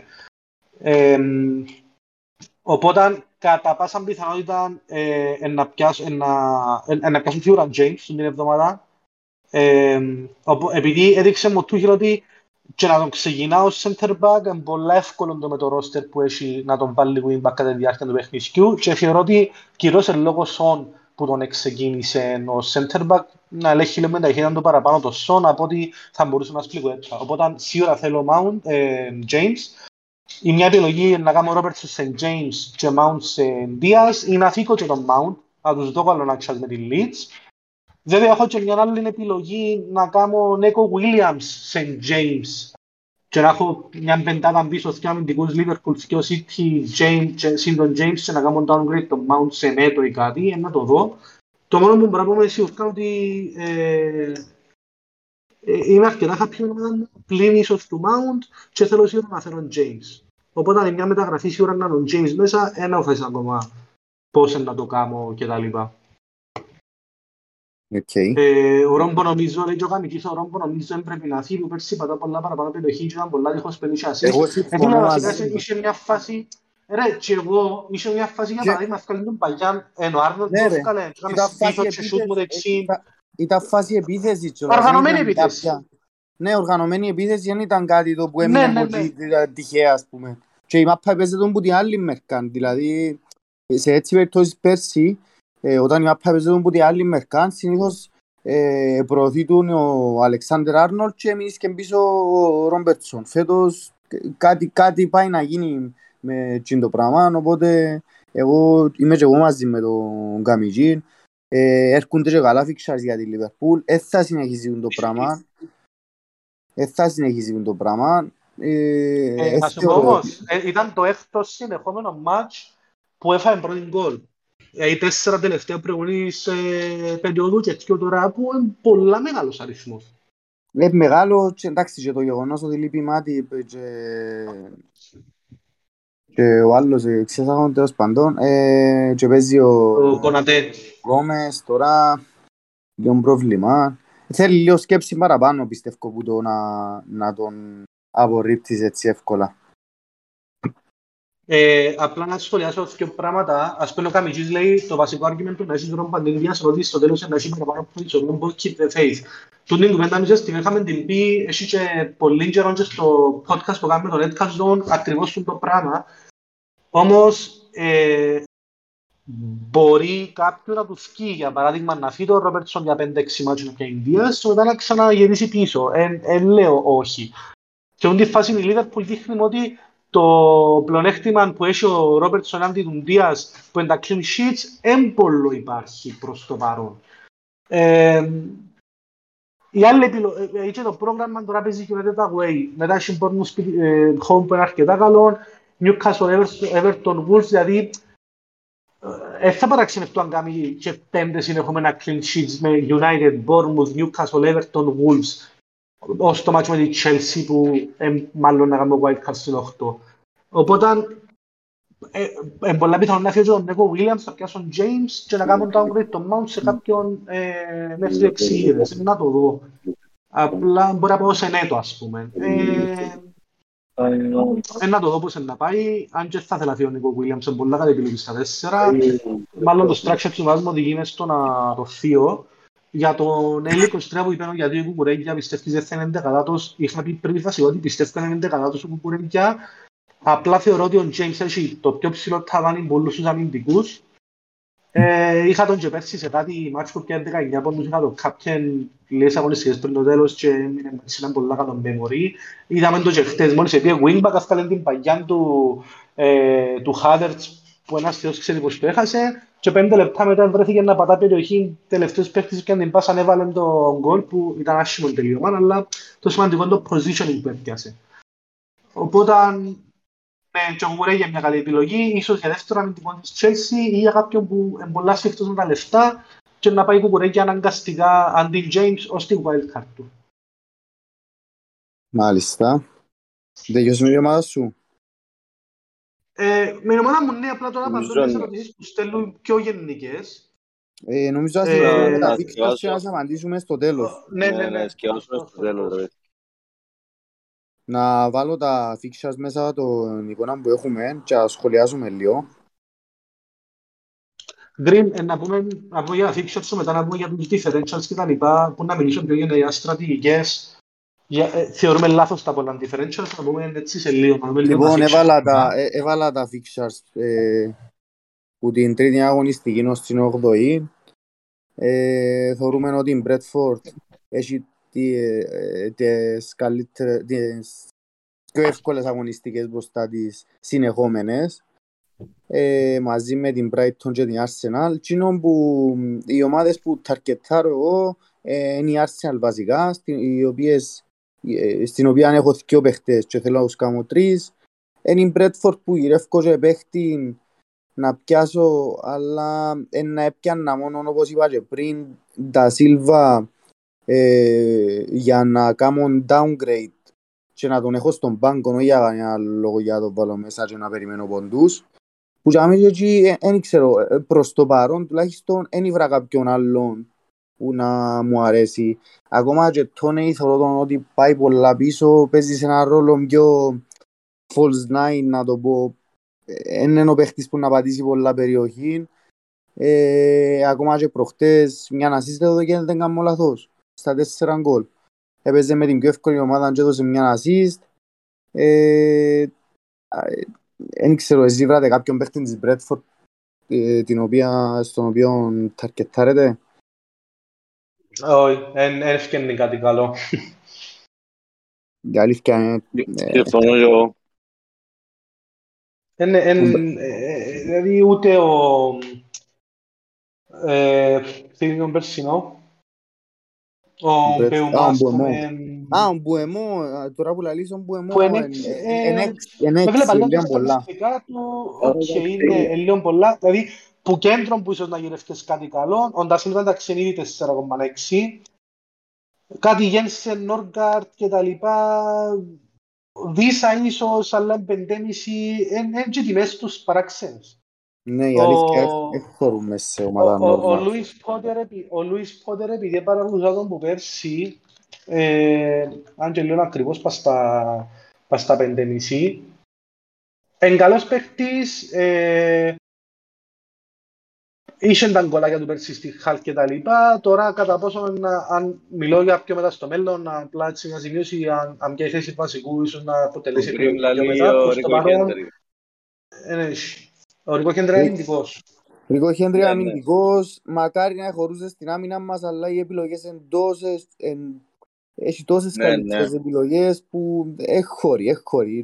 Και εμένα αρέσκει μου και ο παίχτης και στα αισθητικά του είναι καλά. Αλλά έχει χωρί μες στις ομάδες μας. Έχει πολλά καλύτερους αμυντικούς. Και σε τιμές και που να δώσουν παραπάνω πόντους. Μπουζαμε και εκεί Brighton. Ακόμα μια ομάδα που ποιον να πιάσεις. Καλό πρόγραμμα, ρε φίλε. Πολλά καλό πρόγραμμα, αλλά ποιον να πιάσεις. Εγώ έχω το σαν... Γκρος. Λίγο περίεργος παίχτης. Θεωρώ ότι έχει πολλά καλό. Ο Welbeck. Ο Ντάνι Welbeck. Την Brighton είναι παράξενη και διαχρονικά... Μα ξεκίνησαν καλά, ναι ρε φίλε, διαχρονικά είμαι και πάρα πολύ rotation of Potter, δεν μπορεί να βασιστείς εύκολα σε παίχτην της κιόλας. Παράξενη κατάσταση γενικά. Έχει έναν επιμένει συνέχεια για Μάρτς, Να τον κοιτάξουμε άλλη μέρα. Να τον κοιτάξουμε, εγώ δεν τον προσέξα πολλά. Τον Ιμάρτς έπαιζε δεξιν wingback με τη United. Ναι, και αμυντικό που τον έχει όμως οξά κεντρό. Κέντρο, ρε, αν τον είσαι αμυντικό ήταν μέσα στις κουβέντες μας νομίζω. Επάνω. Κέντρον, πέντε, ναι. Προσπαθούσα να αφομοιώσω κοινό από Ελλάδες για το πώς παίζει Brighton τώρα. Το μάτς που είδες τα highlights εσύ. Για ποιο μάτς λαλείς? Την Newcastle. Ναι. Τώρα ναι. Ναι. Δεν κατάλαβα ακόμα πώς παίζει ακριβώς η Brighton.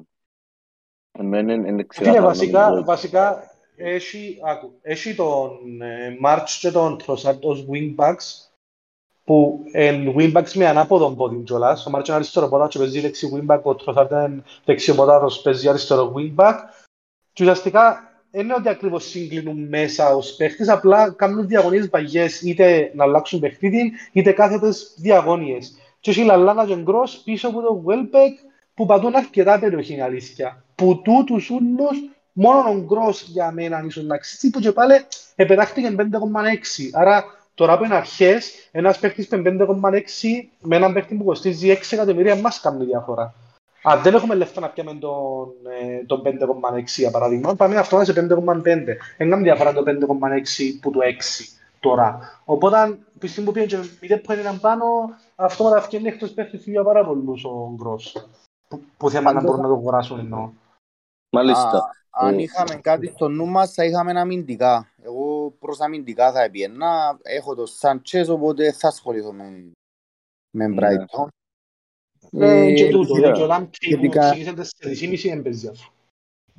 Ναι. Επιθετικά έβλεπω κάτι. Που και αμέσως η Arsenal εν τρίτη σε καλύτερο πρόγραμμα. Έχει Μπούρνεμουθ 8, Φούλα, Αστό Βίλα, Home. Μάλιστα, πολλά ωραίο πρόγραμμα. Εγώ ψάχνω και να πιάσω τρίτον να σας πω για αλήθεια. Φέρε Ταρζάν μου. Σε σκέψεις. Φέρε την Αρσάν μέσα ρε. Ιάντε ρε φίλε, να χαρούμε και ελία. Ποιες είναι οι επιλογές σου δηλαδή?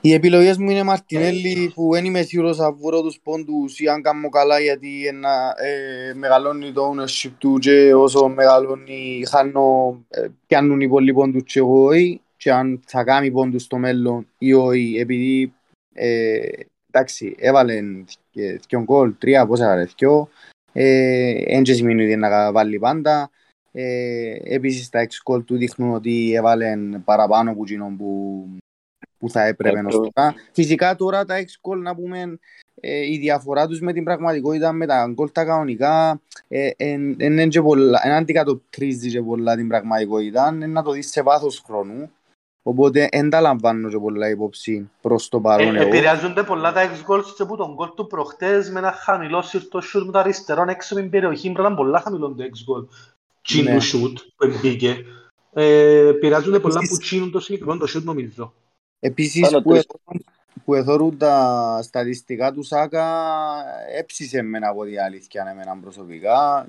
Βλέπω το να έρχεται γκολ, αλλά καλύτερα μεμονωμένα να μιλήσουμε πιο μετά για παίχτες. Έκαμε ένα σουτ. Ναι.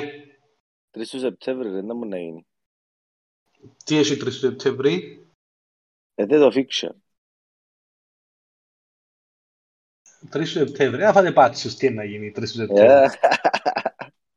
Άρα για μένα και άκρον πολύ, περιμένω το πώς και πώς. Εντάξει, να μιλήσουμε 3 Σεπτέμβρη. Απλά να πω για Σάκα ότι έκαμε τρία σουτ με την Πάλας που τη γωνιά της γωνιάς της περιοχής και έκαμε ένα σουτ με τη Λέστερ, δεν ήξερα ότι ακριβώς είδες και άρεσε σου. Έχει πιο ψηλά εξασίς που τον Μαρτινέλι έχει πολλά, έχει ας πούμε 7 πέναλτιερία τάτσες ο Μαρτινέλι, 12 ο Σάκα. Ναι, αλλά που παίχτη πάνω αυτό είναι τις ασίς που θέλεις. Ναι. Ενοχτώνει να παίρνει τις ασίς. Να συμφωνήσω με Έλλην εγώ. Ότι σαν να είναι λίγο έτσι κουρασμένος ο Σάκα. Είναι λίγο έτσι κρούσα το κουμπάρι. Εγώ πιστεύω έρχονται ποντί για το Σάκα Παρ' όλα αυτά το 8 είναι το μόνο εμπόδιο να δείξει. Για το Τόνι Μπουλαλή, αν κάνεις βάλει καρτέρια αγωνιστική, πώς σας φαίνεται πόσο χάγει η ομάδα σου δηλαδή και είναι αρκετά νωρίς για να κάνεις. Είναι αρκετά νωρίς να μπορείς να σωθείς με πλην 4, πλην 8, προτίμα ως το πλην 8, κάμε πλην 8 και κράτα την ακόμα λίγο θα έλεγα εγώ. Ναι, δηλαδή κούντα το να πάει ας πούμε έχει την 7η, έχει αρκετές ομάδες που αλλάζει το πρόγραμμα τους. Να το δούμε μετά που να περάσουν αγωνιστή, έτσι να δούμε το πρόγραμμα μετά ας πούμε. Έχει ομάδες που θέλεις μετά την 8η, έχει ομάδες που δεν θέλεις, άρχισε να διαπαράδειγμα, είναι καλή χρονιά στις 3 και μετά να τους ξεφορτωθείς ας πούμε. Να χρειαστεί λίγο πιο μετά η wildcard προς το παρόν, κακή επιλογή αν κάνεις. Μάλιστα, άρα να πούμε έτσι λίγο οι ομάδες που συνδυάζουν και fixtures και καλή φόρμα. Επειδή θέλεις τα πιο, είναι η Brentford, είναι η Brighton και η Arsenal, είναι η City, βασικά οι πρώτες τέσσερις που γράφει ο πίνακας και μαζί με τη Chelsea. Θεωρώ ότι πρέπει να ψάξουμε παίχτες που γίνονται ομάδες, να συγκεντρωθούμε στις γίνοντες ομάδες και να αφήσουμε τα υπόλοιπα. Άντε και Spurs ας πούμε, που Spurs εμένα προβλημάτιζε με προχτές. Παίζει και με τη Wolves που ήθιστε ένας δύσκολος αγωνάς. Προϊστορικά. Δεν ξέρω αν έχετε κάτι άλλο. Γενικά το structure της ομάδας τώρα πρέπει να έχει 2-3 City, 2-3 Arsenal, 2-3 Liverpool, τους μάνιμανε 9 ας πούμε.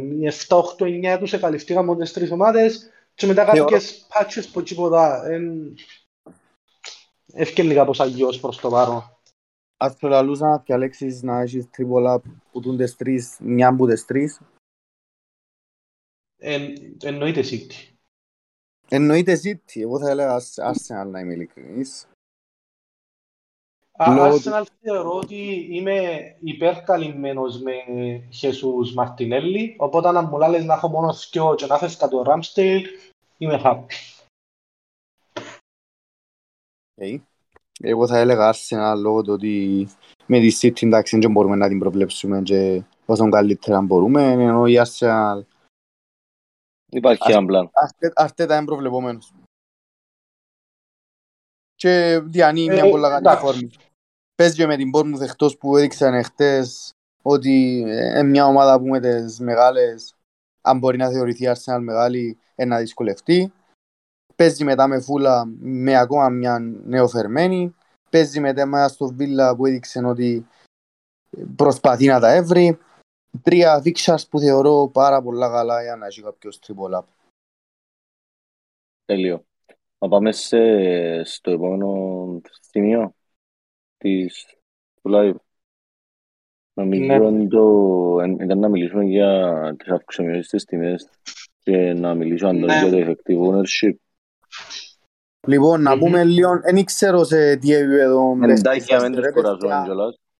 επίπεδο παίχτες είσαστε, αν βλέπετε τιμές, αν οι τιμές επηρεάζουν την αποφάση σας όσον αφορά τις μεταγραφές.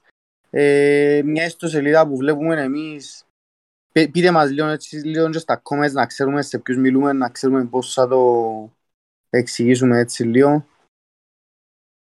Ναι, σωστός. Live FPL λέει ο Έλλη. Καλώς. Live FPL είναι που αλλού που βλέπω εγώ τα live.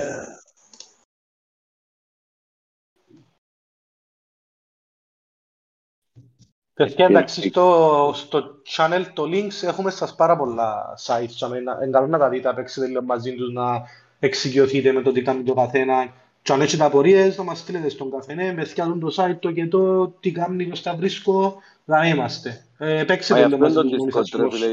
Γι' αυτό είναι ο σερβερός. Ανταλλαγή πληροφοριών. Λοιπόν, στέλνω την ιστοσελίδα που βλέπω εγώ. Δεν ξέρω αν εσείς βλέπετε κάποια άλλη ρε παιδιά, εγώ εν τούτην που βλέπω. Γιατί μέσα και εγώ εν τούτην που βλέπω. Γενικά... Αν και αποφεύγω το λέει. Οκ, να μιλήσουμε και για τούτο. Όσοι παίχτες βρίσκονται στην πάνω λίστα, στην πρώτη σελίδα της λίστας, και έχουν παραπάνω από 100 το target. Είναι οι παίχτες που μάλλον δεν είναι σίγουρο. Είχε φορές που είχαν 100 ας πούμε και ανεβήκαν, που μάλλον θα ανεβούν και στην τελευταία σελίδα είναι το αντίστοιχο. Όσοι παίχτες στην τελευταία σελίδα έχουν πάνω από 100 στο target και έχουν έναν κότσινο περίγραμμα γύρω από την τιμή τους, μάλλον θα πέσει η τιμή τους. Πώς μας επηρεάζει τούτον εμάς? Με Αντώνια, καμιά παρέθεση για να κλειτούν το θέμα. Ο αριθμός που βλέπετε στο target ουσιαστικά είναι ποσοστό. Δηλαδή σου ότι πρώτος αδίλια τώρα το Χεσούς λέει σου ότι έχει 102,9% της αναυκή, άρα εσύουρο. Το μόνο που χάνει τούτης στους σελίδας για αυτόν κάποιες φορές να αλλάσουν το fantasy, όταν υπολογιστείς τις μεταγραφές για να, μέσα ή έξω για να ανεβεί ή να πέσει μια τιμή, δεν μετράτε τις μεταγραφές που γίνονται σε wildcard. Ενώ οι συγκεκριμένοι στους σελίδα μετράτες. Οπότε κάποιες φορές που μπορεί να σου πει ότι να φύγει ένας παίχτης και τελικά είναι ευκαινής, είναι ότι είχαν αρκετές μεταγραφές που ήταν λόγω wildcard και γι' αυτό είναι ευκαινή τελικά. Απλά το site δεν μπορεί να ξεχωρίσει τις κανονικές μεταγραφές του το wildcard. Απλά γενικά είναι καλή ένδειξη. Τις πλήστες φορές πέφτει μέσα. Ειδικά δείτε ποσοστό 104, 105 και πάνω, είναι 100% σίγουρα να ανέβει η τιμή. Και οι τιμές, να πούμε ότι εν κάθε μέρα αλλάσουν μια φορά την ημέρα, η ώρα ίσκιο ή 3 το πρωινό ώρα Κύπρου. Δηλαδή, αν τις δείτε το πρωί, να αλλάξουν τα ξημερώματα της επόμενης μέρας, να αλλάσουν στη μέση της ημέρας. Μια φορά ίσκιο ή 3 ώρα Κύπρου ξημερώματα. Ναι, πέτσο λίγο ρε. Πότε πιάνουμε τους πόντους που έχουμε, πότε χάνουμε. Λοιπόν, ναι, και επίσης, όταν βράσεις έναν παίχτη, να πιάμε έτσι με τιμές πραγματικές. Ο Χέσους τώρα είναι 8 λίρες. Αν το βράσει κάποιος σήμερα, και η ώρα αυτή το πρωί πάει 8,1, αν τον πουλήσει, 8 λίρες να πιάσει. Κερδίζουμε 0,1 για κάθε 0,2 που πάει πάνω ο παίχτης. Δηλαδή, αγοράζω εγώ το Χεσούς τις 8 λίρες και πάει 8,2 και πουλήσω τον, να πιάσω 8,1. Τούτο για να το δείτε, μπορείτε να το δείτε πόσα πιάνετε από κάθε παίχτη, όταν πάτε στην ομάδα σας και κάνετε τη μισή διαφορά ουσιαστικά. Τη μισή διαφορά από την τιμή που τον αγόρασες στην τιμή που τον πουλάς. Π.χ. έπιασα τον 8,8 και πουλώ τον 8,4, θα πιάσω 0,2 ως κέρδος. Αν τώρα είναι 8,5, πάλι πιάνω τα 2. Αν είναι 8,6, πιάνω 3. Ελπίζω να είναι κατανοητό.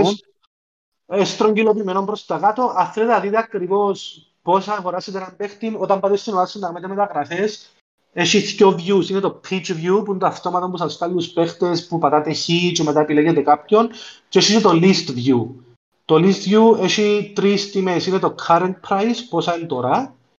Το selling price, δηλαδή αν τον πουλήσετε εσείς πόσα να πιάσετε. Και το purchase price, πόσα να αγοράσετε. Άρα εσείς για να ξέρετε πόσα λεφτά να πιάσετε, πρέπει να βλέπετε το selling price. Και το current price. Για παράδειγμα, εγώ τον Walker βλέπω τώρα ότι έχει current price 5,1, αλλά στο selling price 5. Εγώ έρασα τον 5, 5,1, αν τον πουλήσω 5 να πιάσω. Επίσης, ο Μαρτινέλι με την άλλη, εγώ έρασα, να απλά το γιώσω παραδείγμα, εγώ έρασα τον 6, current price είναι 6,2, selling price εμένα δείχνει με 6,1. Εγώ έρασα τον 6, 6,2, αν τον πουλήσω να πιάσω 6,1. Εν κατανοητό νομίζω, είναι πολλά δύσκολο. Βλέπετε και μέσα από την... το παράδειγμα που στείλε τώρα inversion είναι τούτο. CP είναι το current price, πόσα είναι η αξία του τώρα, πόσα θέλει κάποιον να αγοράσει. SP είναι το selling price, πόσα να πιάσεις εσύ. Δηλαδή, στο παράδειγμα που στείλε ο Πάνης, ο Ζιτσέγκο είναι με τον Walker εμένα. Εγώ έγρασα τον 5, current price είναι 5,1, αλλά selling price που είναι το μεσαίο είναι 5. Ο Μαρτινέλη είπαμε, τα ανέβηκε 2 ώρα και κερδίζεις 0,1. Εν απλόν, όποιος έχει ακόμα απορίες, στέλνει στον καφενέ για να μην το κουράζουμε το live, να του λύσουμε τις απορίες του τζαμί. Να πούμε και για τους παίχτες, για να μην παρερμηνευτεί, να πούμε και για τους παίχτες που πουλούμε, οι οποίοι αγοράσαμε τους πιο ακριβά από όσους πουλούμε. Για εκείνους τους παίχτες χάνεις ακριβώς όση διαφορά στην οποία έπαιζε. Δηλαδή, αγοράσαμε έναν παίχτη 5 και 4,8, θα πιάσεις 4,8, δηλαδή έχασες 5,02. Οπότε πολλές φορές είναι σημαντικό να τα θωρούμε και να είμαστε λίγο on time όσο αφορά τις μεταγραφές. Παρόλα αυτά, μερικές φορές του έρχεται και μπούμερανγκ και γίνεται παγίδα και αναγκάζει μας να κάνουμε μεταγραφές εντός της εβδομάδας νωρίς. Και επαθαμε την ούλη αρκετές φορές, φαντάζομαι. Έκαναμε μεταγραφή νωρίς, Δευτέρα, Τρίτη, Τετάρτη. Έγινε κάτι μέσα της εβδομάδας με κορονοϊό, με αρρώσκια, με τραυματισμό και αναγκαζόμασταν να φέρουμε ένα δεύτερο παίχτη, να πάμε πλην 4 και να έρθουμε σε μια θέση που μας αρέσει και ο Ποτσενάκη. Άρα τώρα, πρέπει... Απλά τώρα που να αρκέσει, επειδή είναι πιο volatile, είναι πιο εύκολο να ανέβουν και να πέσουν, οι ομάδες γενικά, επειδή αρκέψαν ακόμα και τα Champions League και ξέρω εγώ, οι παραπάνω ομάδες είναι πιο ξεκαθαροί εντεγάτα τους. Κάποιοι παίκτες ξέρεις ότι είναι να παίξουν, οπότε να μου λέω πιο ok τώρα να ρισκάρει λίγο παραπάνω κάποιος παραπιό μετά που να αρκέψουν ευρωπαϊκά, κύπελα, εθνικές κτλ. Φίλε Έλλη, για τον Τασίλβα είπαμε. Αντιμετωπίζουμε μεταγραφή, ξαναπούμε. Επίσης να πούμε ότι τούτο μας βοηθά να κάνουμε έναν bank δυνατόν 102-103 στο τέλος της χρονιάς και να μπορούμε στα chips μας που χρησιμοποιούμε στις double weeks να πιάνουμε πιο πολλούς premium παίχτες και γενικά να μπορούμε να πιάνουμε παραπάνω παίχτες αξίας. Οπότε τούτο είναι το θετικό. Υπάρχουν όμως και αρνητικά, οπότε πρέπει να το βρείτε λίγο που μόνοι σας το πράγμα, κατά πόσο ευνοεί σας να κάνετε μεταγραφή νωρίς ή όχι κάποιες φορές. Εγώ γενικά ως manager του FPL προτιμώ τελευταία στιγμή να κάνω τα πάντα, μόνο όπως είπε και ο Πάνος τώρα στην αρχή ίσως κάνω κάποιες μεταγραφές λίγο πιο νωρίς από όσο θα κάνω πιο μετά. Αυτά όσον αφορά τις μεταγραφές. Θα πείτε κάτι άλλο? Είχαμε πει ότι να πούμε και για το effective ownership που είχαμε κάνει χτες με το Σαλάχ και τα λοιπά. Να τα πούμε τώρα. Ναι, να το πούμε και τούτο. Λοιπόν, παιδιά, έχει ένα concept τέλος πάντων που λέγεται effective ownership. Δηλαδή, έχεις έναν παίχτη μέσα στην ομάδα σου. Για παράδειγμα, είχαμε χτες την κουβέντα με τον Άγγελο, νομίζω κάποιο Σαλάχ, ο οποίος είχε τον Σαλάχ, αλλά δεν τον είχε αρχηγό. Το effective ownership του Σαλάχ ήταν πάνω από 100%. Τούτος σημαίνει ότι για κάθε πόντο που έπιανε ο Σαλάχ, όσοι ναι, μεν τον είχαμε στην ομάδα τους, αλλά δεν τον είχαν αρχηγό, επειδή ήταν τόσο πολλοί κόσμος αρχηγό, στο overall ranking τους έκαναν τους κακό. Δηλαδή, μπορούσε να βάλει κόλλο Σαλάχ, έχεις τον, αλλά επειδή δεν έχεις αρχηγό, να πέσει κάτω. Το effective ownership μπορείς να το δεις που το αλλάζεις PL, αν δεν κάνεις λάθος. Θέλω τώρα το link. Βλέπεις το που το live FPL. Να συνεχίσω. Βασικά, να σας συμπληρώσω. Π.χ. τώρα βλέπουμε πάνω από 100% effective ownership σε έναν παίχτη. Και δεν τον έχουμε αρχηγό, αλλά έχουμε τον μέσα στην δεκάδα μας. Φυσικά δεν τον έχουμε μέσα στην δεκάδα μας.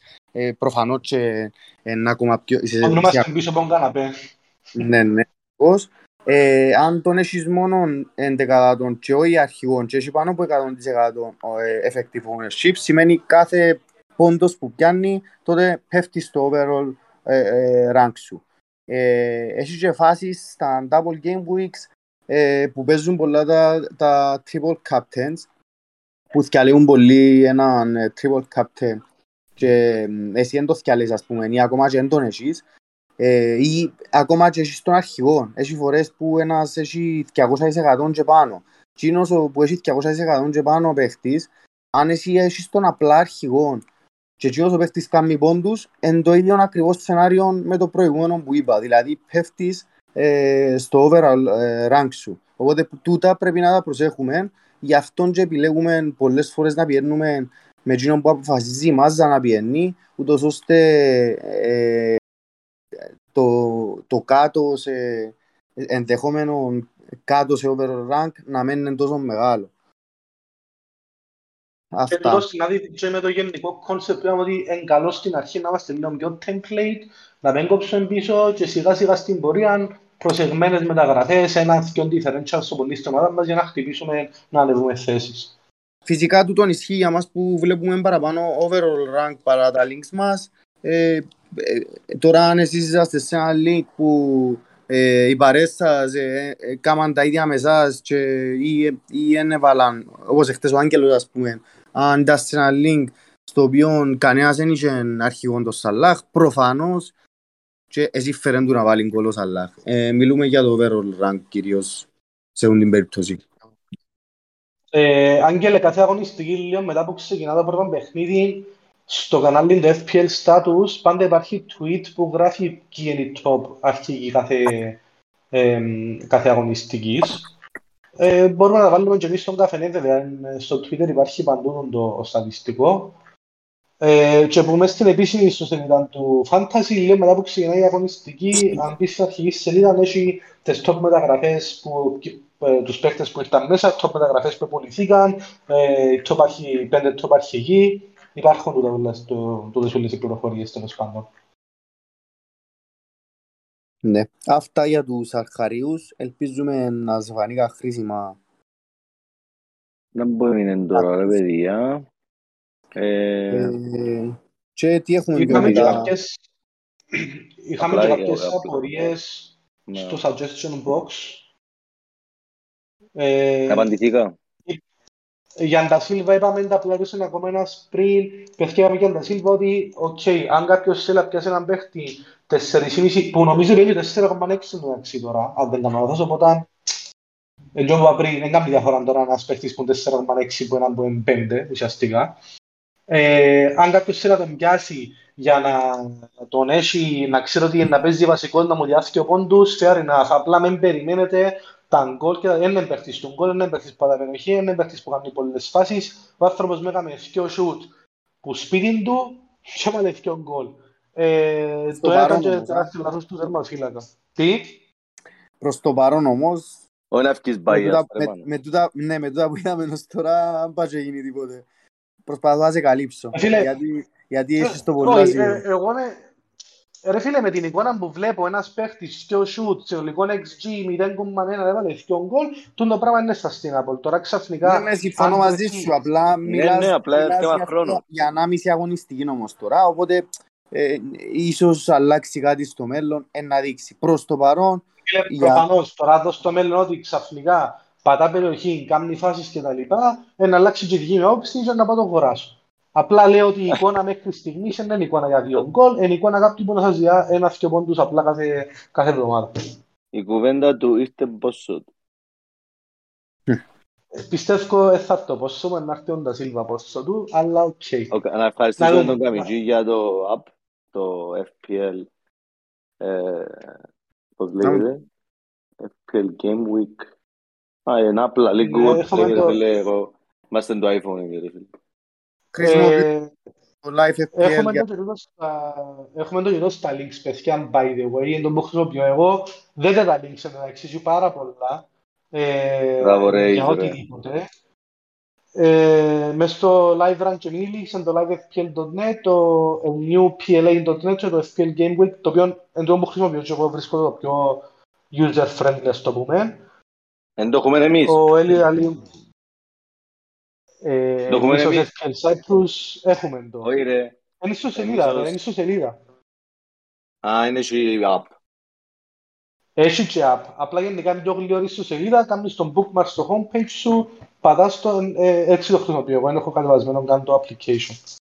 Μάλιστα. Ρε παιδιά, ήταν να μιλήσουμε για παίχτες που μιλήσαμε ήδη για παίχτες.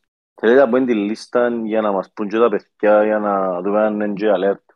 Παίχτες λέω εγώ. Να στην άποψη του αν είναι buy, αν είναι sell, αν είναι wait and see και απλά έτσι να... κάποιους παίχτες που έχουμε στη λίστα μας. Να πουλάρετε. Ναι, ναι, πάμε. Να πούμε για το Mount και το ρίσιο του Άγγελος που εχθές στο suggestion box. Εγώ είπα να δυο μόντρες και εγώ έδωκα του να του δώσω ακόμα ένα... Πιστεύω να δώσω ακόμα ένα αποφασίζω ακόμα, είναι κατελήψα. Αλλά πιστεύω να του δώσω έτσι ακόμα μια εμπίστωση χρόνου, μια αγωνιστική για να δω τι είναι να κάνει. Άρα wait and see, ας ένα. Ο Mount, ναι. Δυστυχώς δεν μπορώ να το, φίλε, αφού αρέσκει μου ο Μάουντ. Έχει γίνει το τελευταίο φιλικό που τον είδα. Αλλά όχι για την εικόνα του, για τα καλά του fixtures και ότι εμπαίχτης που είδαμε τι αξίζει πέρσι. Θεωρώ ότι με τα καλά fixtures τώρα έχει άλλα πράγματα να λύσουμε στις ομάδες μας παρά Μάουντ. Ευτόχα δεν έχεις κάτι άλλο, ρε φίλε. Εντάξει, εξαρτάται και που καθένα, ρε φίλε, αλήθεια. Απλά να αναφέρω για τελευταία... Ναι ρε, προφανώς ο καθένας παίζει ρόλο και η ομάδα του. Για παράδειγμα, εγώ αν θέλω να κρατήσω Ρόμπερτσον και να φέρω James, πρέπει να αφήνω Μάουντ αναγκαστικά. Ιδανικά να τον αφήνω. Να το δούμε. Απλά να αναφέρω τα τελευταία 5 Chelsea Leeds, σε οποιαδήποτε έδρα, ήταν... 4 νίκες της Chelsea και μια ισοπαλία, έδερεν 3-0, 3-2, 0-0, 3-1, 5-1. Μεγάλα σκορ. Είπα το ίδιο πράγμα με το City Bournemouth στην πρώτη εβδομάδα. Σίγουρα δεν περιμένω τόσο μεγάλη νίκη, αλλά ένα μάτσο, για παράδειγμα, τώρα έρθει 0-3, 1-3, 2-4, θα παραξενευτώ. Έχει προοπτική να πάει σε πολλά ψηλό σκορ το συγκεκριμένο παιχνίδι. Οπότε, αν δεν καίγεται κάποιος να πουλήσει τον Mount, επειδή ούτε υπάρχει μια ξεκαθαρή εναλλακτική στις 8 λίρες, ούτε όσα ξεκαθαρή εναλλακτική, ούτε ο Κουλουσέσκι, ούτε ο Ντίας, για παράδειγμα, που πήγε 8,1, δεν κάνω λάθος. Παίζεις και με τη Leeds, αν δεν είναι κάτι επίγον... Ναι, ο καθένας παίζει ρόλο και που είναι η ομάδα του. Οπότε, Mount, αν δεν είναι αναγκαστικό, ας το παρακολουθήσουμε. Bailey, Σελ, δεν μπορώ να λέτε. Για μένα Bailey είναι καρφωτός Σελ, πάντα εννοείται αν είναι το πρώτο πρόβλημα στην ομάδα σου. Τούτον για μένα είναι ο πρώτος κανόνας για να φεύγω παίχτες. Και όσο είναι το πρόβλημα, και τι κάνω, να. Είπε ένας πριν στα comment, δεν θυμούμαι ποιος, στο channel, λέει, this is not a financial advice. Καλώς. Άρα πρέπει να το λαλούμε, ρε παιδιά, ότι είναι η γνώμη μας, είναι η απόψη μας. Εν και σημαίνει ότι να μας σταυρώσετε και λοιπά. Λαλούμε σας κοινά που πιστεύουμε εμείς. Μάλιστα, εγώ λαλώ Σελκαρφωτών, όπως λέει ο φίλος μου το Βαλής. Για μένα τουλάχιστον που έμπου τις πρώτες επιλογές να φεύγει, έδειξε ότι είναι βασικός στην ομάδα του. Ακόμα και όσον έπαιξε χαμηλά σε αριθμούς. Μα ρε Αντώνη μου, πρέπει να καταλάβουν anyway ότι άμα δεν παίζει, ρε φίλε, είναι καλό. Ό,τι και να είναι. Δεν μας αρέσει και ο παίχτης, είτε δεν μας αρέσει και ο παίχτης, επειδή ξέρουμε ότι στην πραγματικότητα έχει τέτοια συναισθηματισμούς και σκέψεις κλπ. Ναι, είναι... Πρέπει να σκέφτεσαι πρακτικά, συμφωνείς, επειδή είσαι ένα ρεκόρτ καλό και ήσουν και εσείς έγινε τα... Νομίζω αν είσαι ψηλά, ρε φίλε, στις κατατάξεις είσαι πιο συγκεντρωμένος, προσπαθείς να ψαχτείς παραπάνω. Λέω σου, εγώ για μένα είναι Σελ καρφωτός ο Μπέιλι. Εσείς τι πιστεύετε, Σελ? Εγώ έχω στην ομάδα μου και θεωρώ ότι είναι ο αδύναμος κρίκος πριν τον Μάουντ. Δηλαδή αν τους έβαλα σε μια σειρά, ήταν Μπέιλι, Μάουντ, Ρόμπερτσον μέχρι στιγμής, επειδή άλλοι είμαι οκ με τους άλλους. Τώρα μιλάω ψηλός με ο Ρόμπερτσον, αλλά για να δίνω. Άρα όλα αυτά η τιμή του, επειδή σου επιτρέπει, θωρώ και που λαλούν αλλαγή του στα 5, η τιμή του επειδή σου επιτρέπει να πάει σε πολλά μεγάλων εύρος παιχτών, λίγο θέμα, ίσως μόνο ο συνδυασμός του με κάποια αλλαγή. Με Mount. Μπορεί να φέρει από το δεύτερο. Έχω πιο μεταγραφές, ρε φίλε. Ναι, μιλώ γενικά. Ναι. Αλλά ο Δίας Μάουντ που είναι 8 και Μπέιλι που είναι 5, άρα στις 13 εκατομμύρια να πιέσεις και ο παίχτες στον 6-6,5. Εσύ και η Μαρτινέλι ελείψαν οι παίχτες στον 6-6,5. Να πιάσεις Τροσάρ και ξέρω εγώ Νέτο, ας πούμε. Θεωρώ ότι γενικά είναι το down το μητούτο. Ναι, το Νέτο εννοώ ήθελα η αλήθεια, αλλά... Ναι, το πάμε για Νέτο. Αφού πάμε για Νέτο, πάμε στον Νέτο. Ναι, πάμε για Νέτο. Ωραία, να κλείσουμε για Μπέιλι. Να κλείσει ο Πανός για Μπέιλι. Ναι, παιδιά, εγώ λόγω της ομάδας μου, ο Μπέιλι να μείνει σίγουρα στην ομάδα μου ως τη wildcard, λόγω του structure. Δεν μπορώ να ξοδέψω μια μεταγραφής πάνω του να φύγω Μπέιλι και να φέρω Νέκο, ας πούμε. Θέλω και μισό εκατομμύριο έξτρα και να ξοδέψω μια μεταγραφή πατσίν το πράγμα, ενώ θέλω να φέρω μέσα James. Εν τούτο το πρόβλημα που είπα ότι δημιουργεί η τιμή του. Παρ' όλα αυτά, μίλα λίγο πιο γενικά. Θα θεωρείς ότι SL, θεωρείς ότι θεωρώ ότι SL, αλλά όπως είπαμε, παίζει ρόλο και τιμή. Και λέω σου, για παράδειγμα, αν πωλήσεις τον Πελή να πιάσεις Ανδρέας Περέιρα για να κλειώσεις το μισό να του επενδύσεις αλλού, fair enough, αλλά ως και με... Ναι. Και όποιος έπιασε τον Μπέιλι στην αρχή, οκ, έτσι βασίζουμε στον Μπέιλι να διαποντούς κάθε εβδομάδα.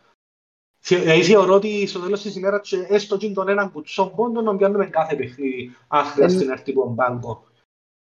Λέω τώρα το worst case scenario. Ήταν μέσα στις βασικές επιλογές. Αν μέσα στις βασικές επιλογές θέλεις τουλάχιστον να βασικός τα γέρημα και τα σκοτεινά.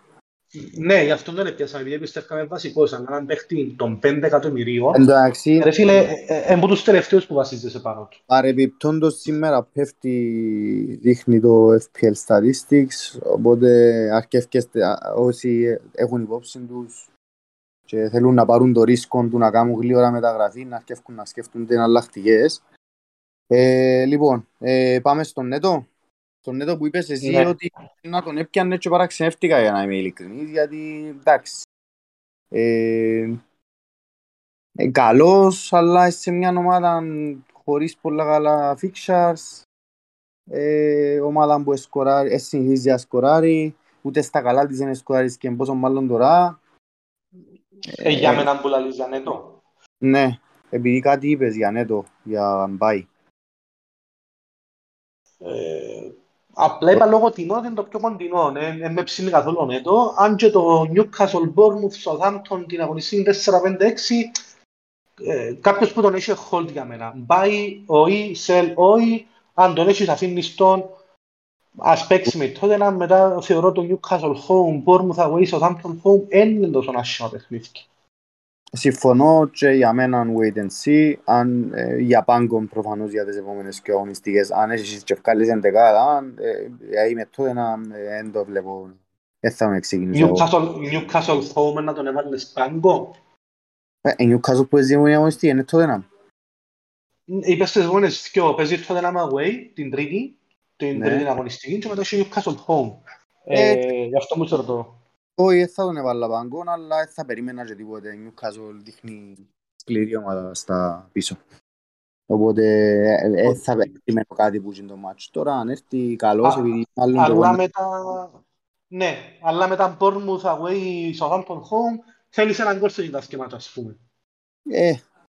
Ένα παρακαλώ περκυδό. Εκεί που ένα δόκι ρε, πόσο να πάει. Ναι, ένα δόκι ρε. Ναι, να απογοητευτήσατε στο δοκί τουλάχιστον έναν γκολ σε γίντες πιο. Ναι, συμφωνώ. Κάπως έτσι το βλέπω και εγώ. Πανής. Του Πανιάρισεν το είπε που είδαν τη Wolves.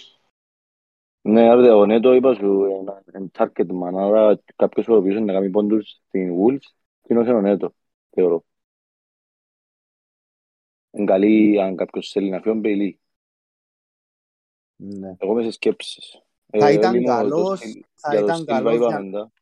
για να το κλείσουμε, θα ήταν καλός πιστεύω, εάν και εφόσον οι Wolves δεν ήταν επιρρεπείς πίσω και έκαμε τζον που έκαμε πριν 2 χρόνια που έβαλε έναν ο Χιμένες, έπιανε και τα μπόνους και κατέληγε με έναν γκολ να έχει 9 πόντους ως επιθετικός όμως. Θα ήταν καλός το σενάριο. Μια και είμαστε στη Wolves να αναφέρω και κάτι για τον Αϊτ Νουρί, ένα μήνυμα 4,5 και στο Matrix Expected Goal Involvement, ουσιαστικά είναι τα 6 assists και τα 6 goals, εν τρίτος τους αμυντικούς. Εν πρώτος ο Άρνολτ με έναν, ο Αϊτ Νουρί της Wolves. Πρώτος ο Άρνολτ με 1,18, δεύτερος ο James με 1,03 και τρίτος ο Αϊτ Νουρί με 1,02. Ουσιαστικά το 1,02 σημαίνει ότι θα έπρεπε βάσει απόδοσης των shoot που έκαμε και των assist που έπιανε να δόκει, θα έπρεπε να έχει συμμετοχή σε τουλάχιστον έναν γκολ που τα δύο παιχνίδια.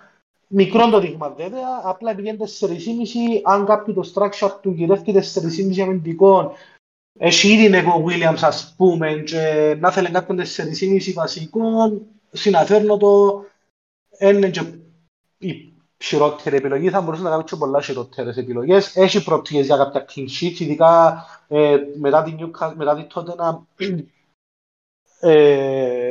πιστεύω μπορούν να έρθουν και κάποια clean sheets. Οκ, λόγω τιμής μόνο μπορείς να φέρνω, εννοώ για κάποιον άλλο λόγο. Μάλιστα. Άρα αναφύγουμε λίγο και πριν. Να μιλήσουμε λίγο για Ρόμπερτσον, επειδή ρωτάζω ευθύνιος. Έχεις εσύ πρέπει να καθιερώσεις τώρα Ρόμπερτσον out και James in. Η μια επιλογή εν τούτη, αλλά σαν άντια πολύ θέλω να το κάνω. Στέλνω σε τσιμιάνη εικόνα τώρα. Μια random φάση σε οργανωμένη επιθέση είναι χτες. Δεν τελείω το positioning του Ρόμπερτσον. Μάλλον εγώ να πάω σε Νέκο Williams να τον κάνω James και να κάνω downgrade τον Mount, που ιδανικά ούτε τούτο θα ήθελα να το κάνω, αλλά προφασίσω αυτό να κρατήσω Ρόμπερτσον ή Mount. Στη ζυγαρικά Ρόμπερτσον ή Mount εμπολά να λεπτό να αλλάξει το format, επειδή ίσως να μπω PC. Οπότε αν πρέπει να χάσω ένα λεπτό Ρόμπερτσον ή Mount, προτιμώ να χάσω τον Mount. Σταύρο, δεν έχω απόψη εγώ για τον Ποτενσέν, δεν ξέρω τα παιδιά. Επειδή είπα σου, δεν ήταν να έχει attention, δηλαδή ναι, να παίζει φορές ναι, αλλά είναι και ο Κορεάτης. Φίλε, γενικά θα πιάνναμε κάποιον που Wolves ναι το προς το παρόν, αλλά είπα σου, γενικά της Wolves λύνει εμπιστοσύνη, απλά αν έχεις κρατάς, τώρα να πάεις να πιάσεις, να μπλέξεις με Wolves, εγώ θεωρώ το λάθος. Για Ροντρίκο να μιλήσουμε σε λίγο. Προηγείται άλλος. Τελώσα και την εικόνα του Ρόμπερτσον και μας πει ο Αντώνης αν ξέρω κάποιες τακτικές οδηγίες του Κλόπ ή κάτι, διότι δεν το βλέπα πέρσι ιδιαίτερα αυτό το πράγμα. Είπαμε και τη φάση που έκαμε κατάλαβα για αυτόν. Α, οκ, άλλη δουλειά. Είναι η φάση του shoot, το πρώτο ημίχρονο. Είναι άλλη δουλειά. Ενδιαφέρον. Άρα πάλι παίζει την μπάλα και όπου απρίστη ουσιαν. Πάλι παίζει την μπάλα δεξιά. Σε αντίθετη περίπτωση παίζει... Λογικά δεξιά πρέπει να είναι ο Άρνολτ, ναι, που έφτανε.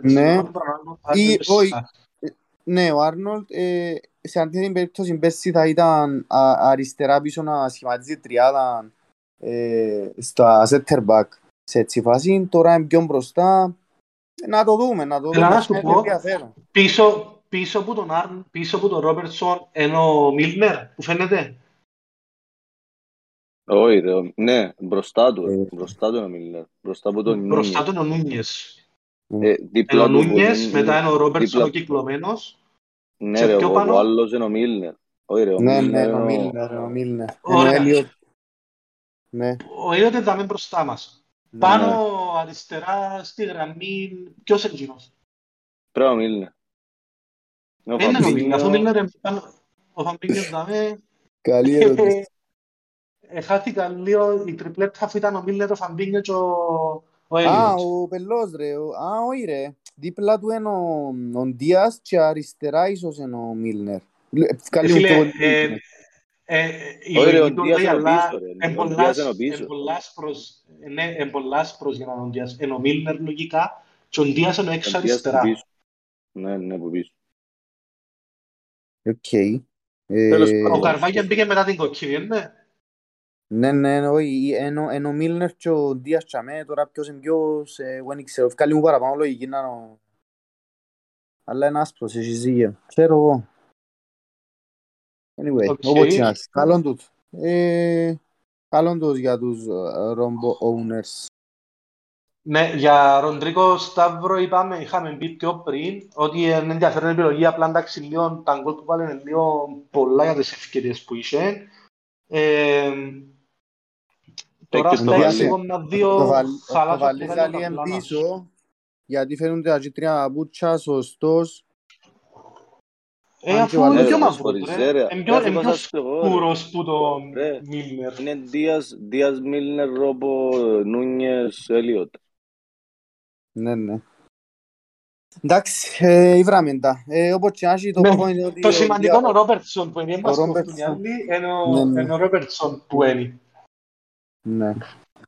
Anyway, μακρηγορούμε. Ας πάμε στους επόμενους που να πάμε σε Γκιουντογκάν και Φώτεν όσον αφορά City Λιόν. Έχετε κάποιον άλλο στο νου σας για City, όχι, είναι τούτοι μας ενδιαφέρει μας κάποιος άλλος.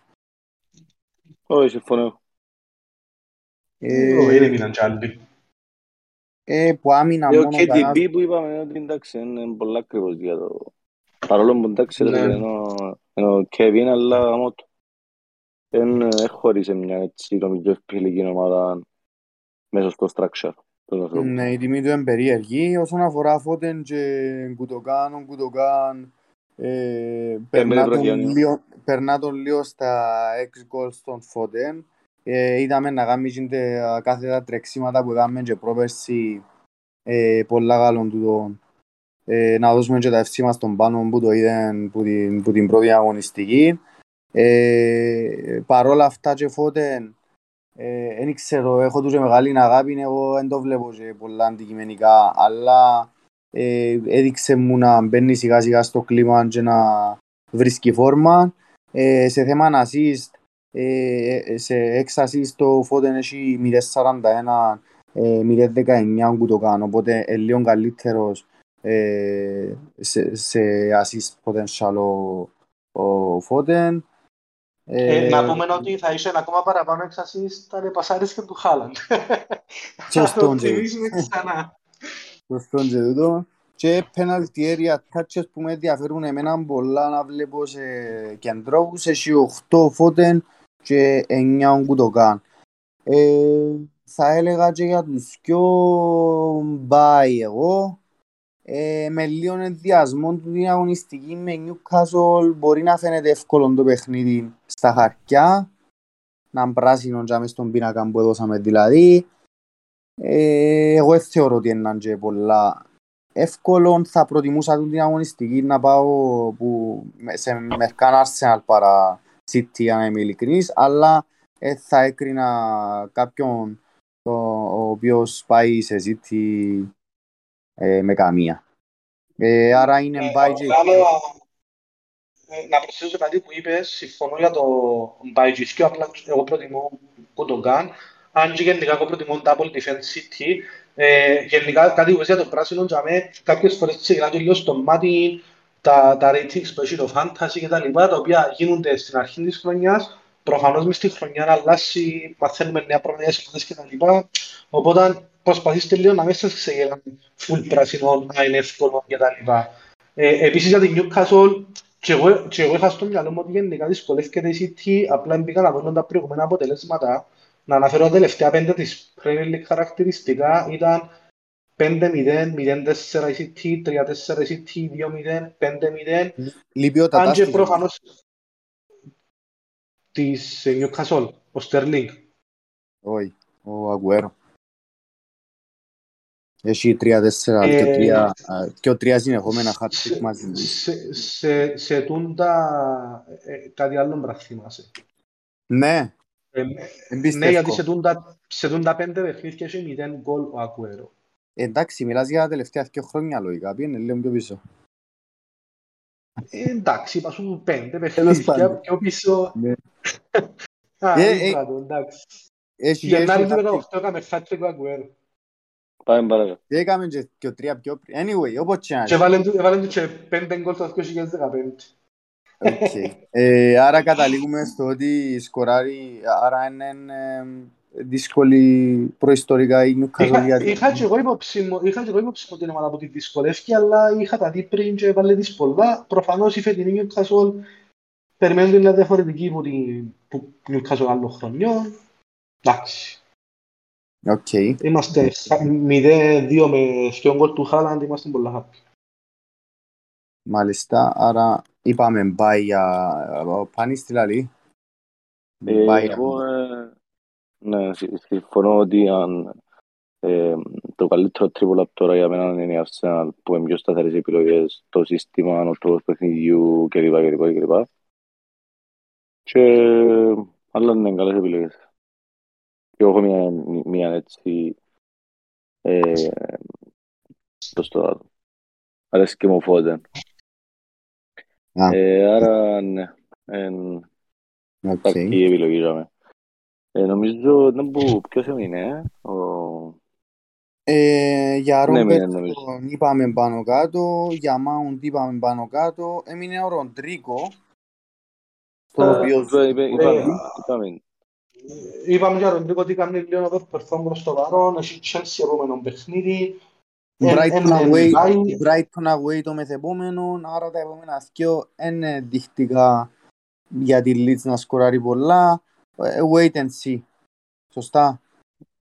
Ναι, συμφωνώ. Αν τον έχει κάποιος, προφανώς δεν τον πουλά, αλλά ούτε τον αγοράζει. Ρωτάει ο Σταύρος, λέει ότι να πιάσουν την εβδομάδα να δοκιμάσει potential grade των Gordon. Φίλε, αν ίσως που την αρχή είπαμε τα Everton, μακριά, πραγματικά. Δεν έχει κανένα λόγο να πιάσεις έστω για έναν παίχτη, πόσο μάλλον να περιμένει attacking returns που παίχτην της Everton. Πάντως παίζει μεταγραφή του Πετσιά. Του Γκορτών. Ναι. Ναι, έναν πράγμα να το έχουν και όψη μας ότι παίζει και μεταγραφή. Θα έκανα την κίνηση που λαλείς. Τώρα αν εξέμεινες με ποτένσια θέλεις να το δώκεις πιο κοινές επιλογές, προφανώς θα πάεις νέτο. Μπορεί να κάνεις downgrade, να πιάσεις έναν Ανδρέας Περέρα, δεν τον έχεις, να φυλάξεις, να γλώσεις έναν εκατομμύριο και να το κερδίσεις κάπου αλλού.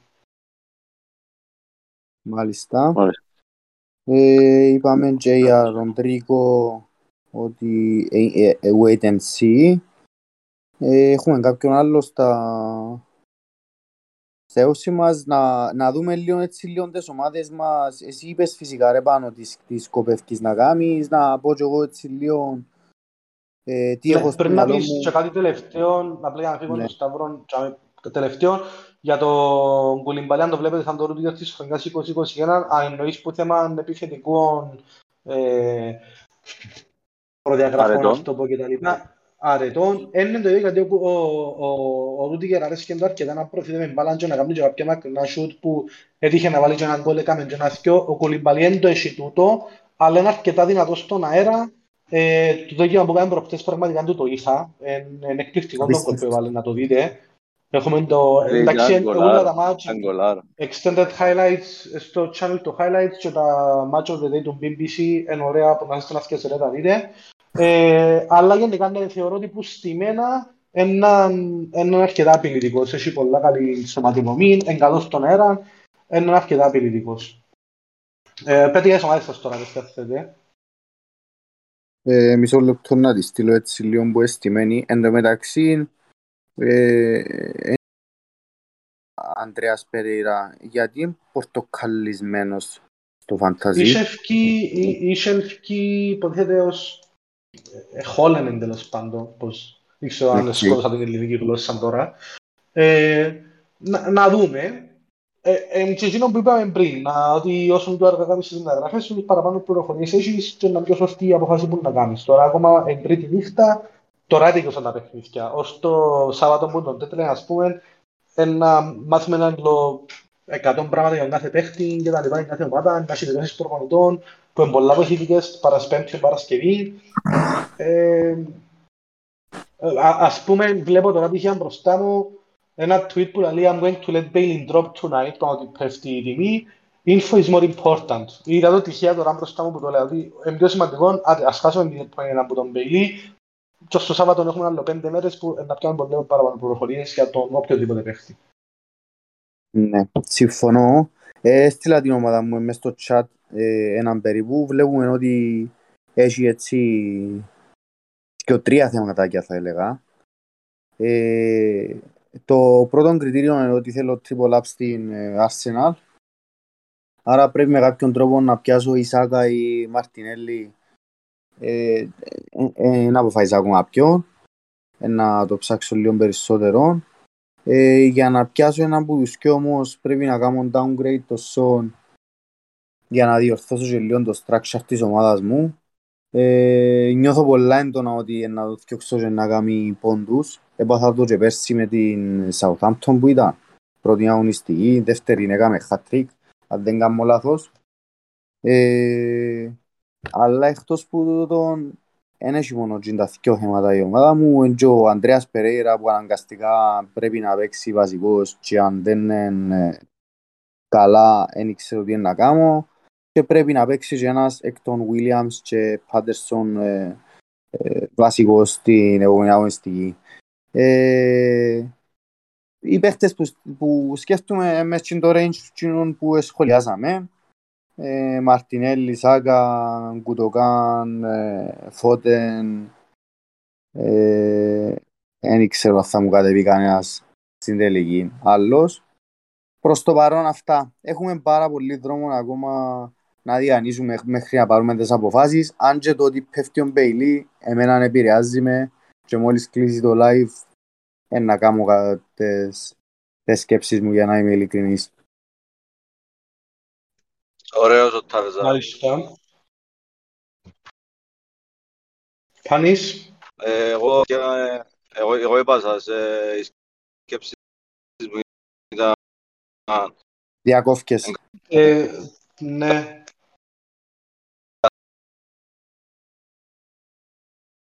Ενδιαφέρον. Να τους στείλω να μήνυμα. Ναι, πάρ' ξανά από την αρχή, να ακούσαμε τίποτε. Τώρα. Ναι. Ναι.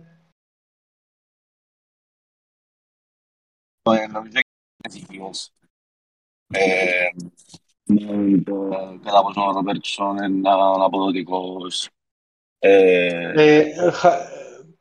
Χάνεται πολλά το ίντερνετ σου. Εντάξει, sorry ρε παιδιά, απλά πίνασα, έπρεπε να πάω να φάω. Πιστεύω ότι τρεις αλλαγές πρέπει να κάνουμε το Mount, Ρόμπερτσον, Νόπουλ. Έμασε στείλες την ομάδα σου. Να σου στείλω εδώ. Αλήθεια.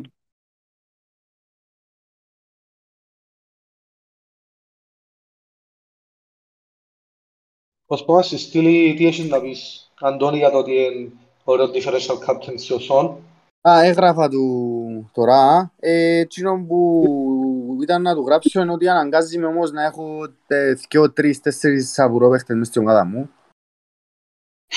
Παραπάνω από το κανονικό, οπότε αναγκαστικά πρέπει να κάνω έναν downgrade. Θα ήθελα πολλά να μπορώ να τον αφήσω τον Σον, αλλά μάλλον δεν μπορώ, φίλε Σταύρε. Την ομάδα μου, ρε, παιδιά. Λοιπόν, ναι. Πάμε ξανά, επειδή έχασαμε σε τέτοια πριν. Στρέπερτσον, Μάουντ, κατά πόσο είναι έναν παραγωγική. Και Μπέιλι για να μην πιέσει η τιμή και να κινδυνεύουμε να χάσουμε από το βάλιο της ομάδας μας. Πρέπει να μπει 100, και όσο πρέπει να πάρω 100, για να υπάρχει μια υγιής ομάδα. Τέλος πάντων, να μπορεί να κάνεις τις κινήσεις σου. Αυτά, ενώ είμαι ευχαριστημένος, δεν ήξερα αν θα πιάω ακόμα έναν της Arsenal ή αν θα κινηθώ προς Γκιουντογκάν για αλλαγή Bailey κλπ. Να αποφασίζω σύντομα. Εντάξει, να πούμε και πολλά συχνά συμβαίνει η παίχτης που πέφτει η τιμή του να κάνει πόντους ακριβώς στην επόμενη αγωνιστική. Είδαμε το πάρα πολλές φορές να συμβαίνει. Άρα όπως το στοίχημα, ρε φίλε, γιον που παίζεις μια ομάδα, παίζεις και μετά την παίζεις και έρχεται. Ακριβώς, οπότε long story short, goal Bailey το ακούσατε πρώτοι εδώ, με την πάλα. Στο 60. Μόλις δεν αλλαγή, και ο Παπουής πρώτα ψάχνει goal, ας πούμε. Ναι. Πάνω θέλεις κάτι για εμάς.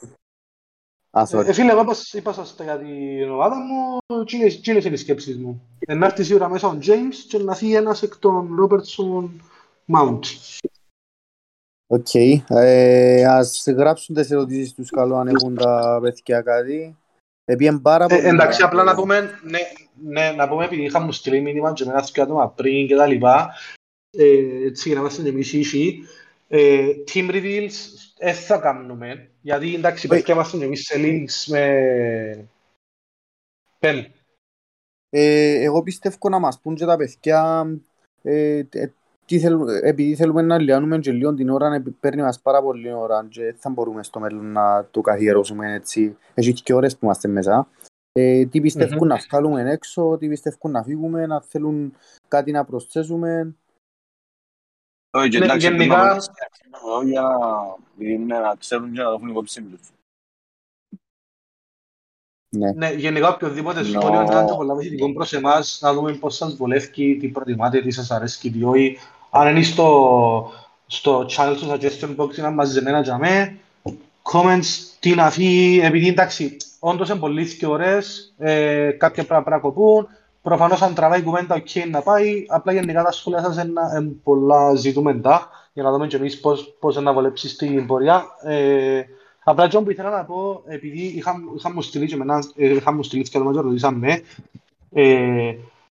εμείς τι να πουλαλούμε, πραγματικά είναι η ειλικρινής άποψη μας, τι πιστεύουμε είναι το σωστό και το καλύτερο. Αλλά τις τελικές αποφάσεις και να δείχνουν την ομάδα μας πριν την αγωνιστική, θα το κάνω, γιατί είμαστε και εμείς σε διάφορα άλλα leaks και με λεφτά και τα λοιπά που θεωρούμε και λίγο unfair προς εμάς, χωρίς να σημαίνει ότι είναι να δίνουμε λάθος συμβουλές και τα λοιπά. Πάντα να λέμε και όπου πιστεύουμε, απλά η τελική επιλογή είναι να δείχνουν την ομάδα μας μετά το deadline, απλά για να είμαστε ξεκάθαροι και εμείς προς ποιους μας ακούν και ζητούν τις συμβουλές μας και τα λοιπά. Σωστά. Ευχαριστούμε πολλά να πούμε όσους εμείναν και ως το τέλος. Thank you, παιδιά, να είστε καλά. Και όσους στηρίζουν την προσπάθεια. Το επεισόδιο 2 του Φαντασιοπληκτή. Λοιπόν, ναι, να το κλείσουμε. Anyway, όπως να έχει κουβέντα στον καθένα, ότι απορίες, στρέτα κτλ. Έτσι, όπως να δούμε, όλη την εβδομάδα για μέ. Οπότε, καληνυχτίζουμε. Καληνυχτίζουμε και έναν τελευταίο για τον Άγγελο. Άγγελε, περίμενε, ας πέσεις και καλύτερα. Αυτά. Λοιπόν, παιδιά, καληνύχτα σας. Καληνύχτα.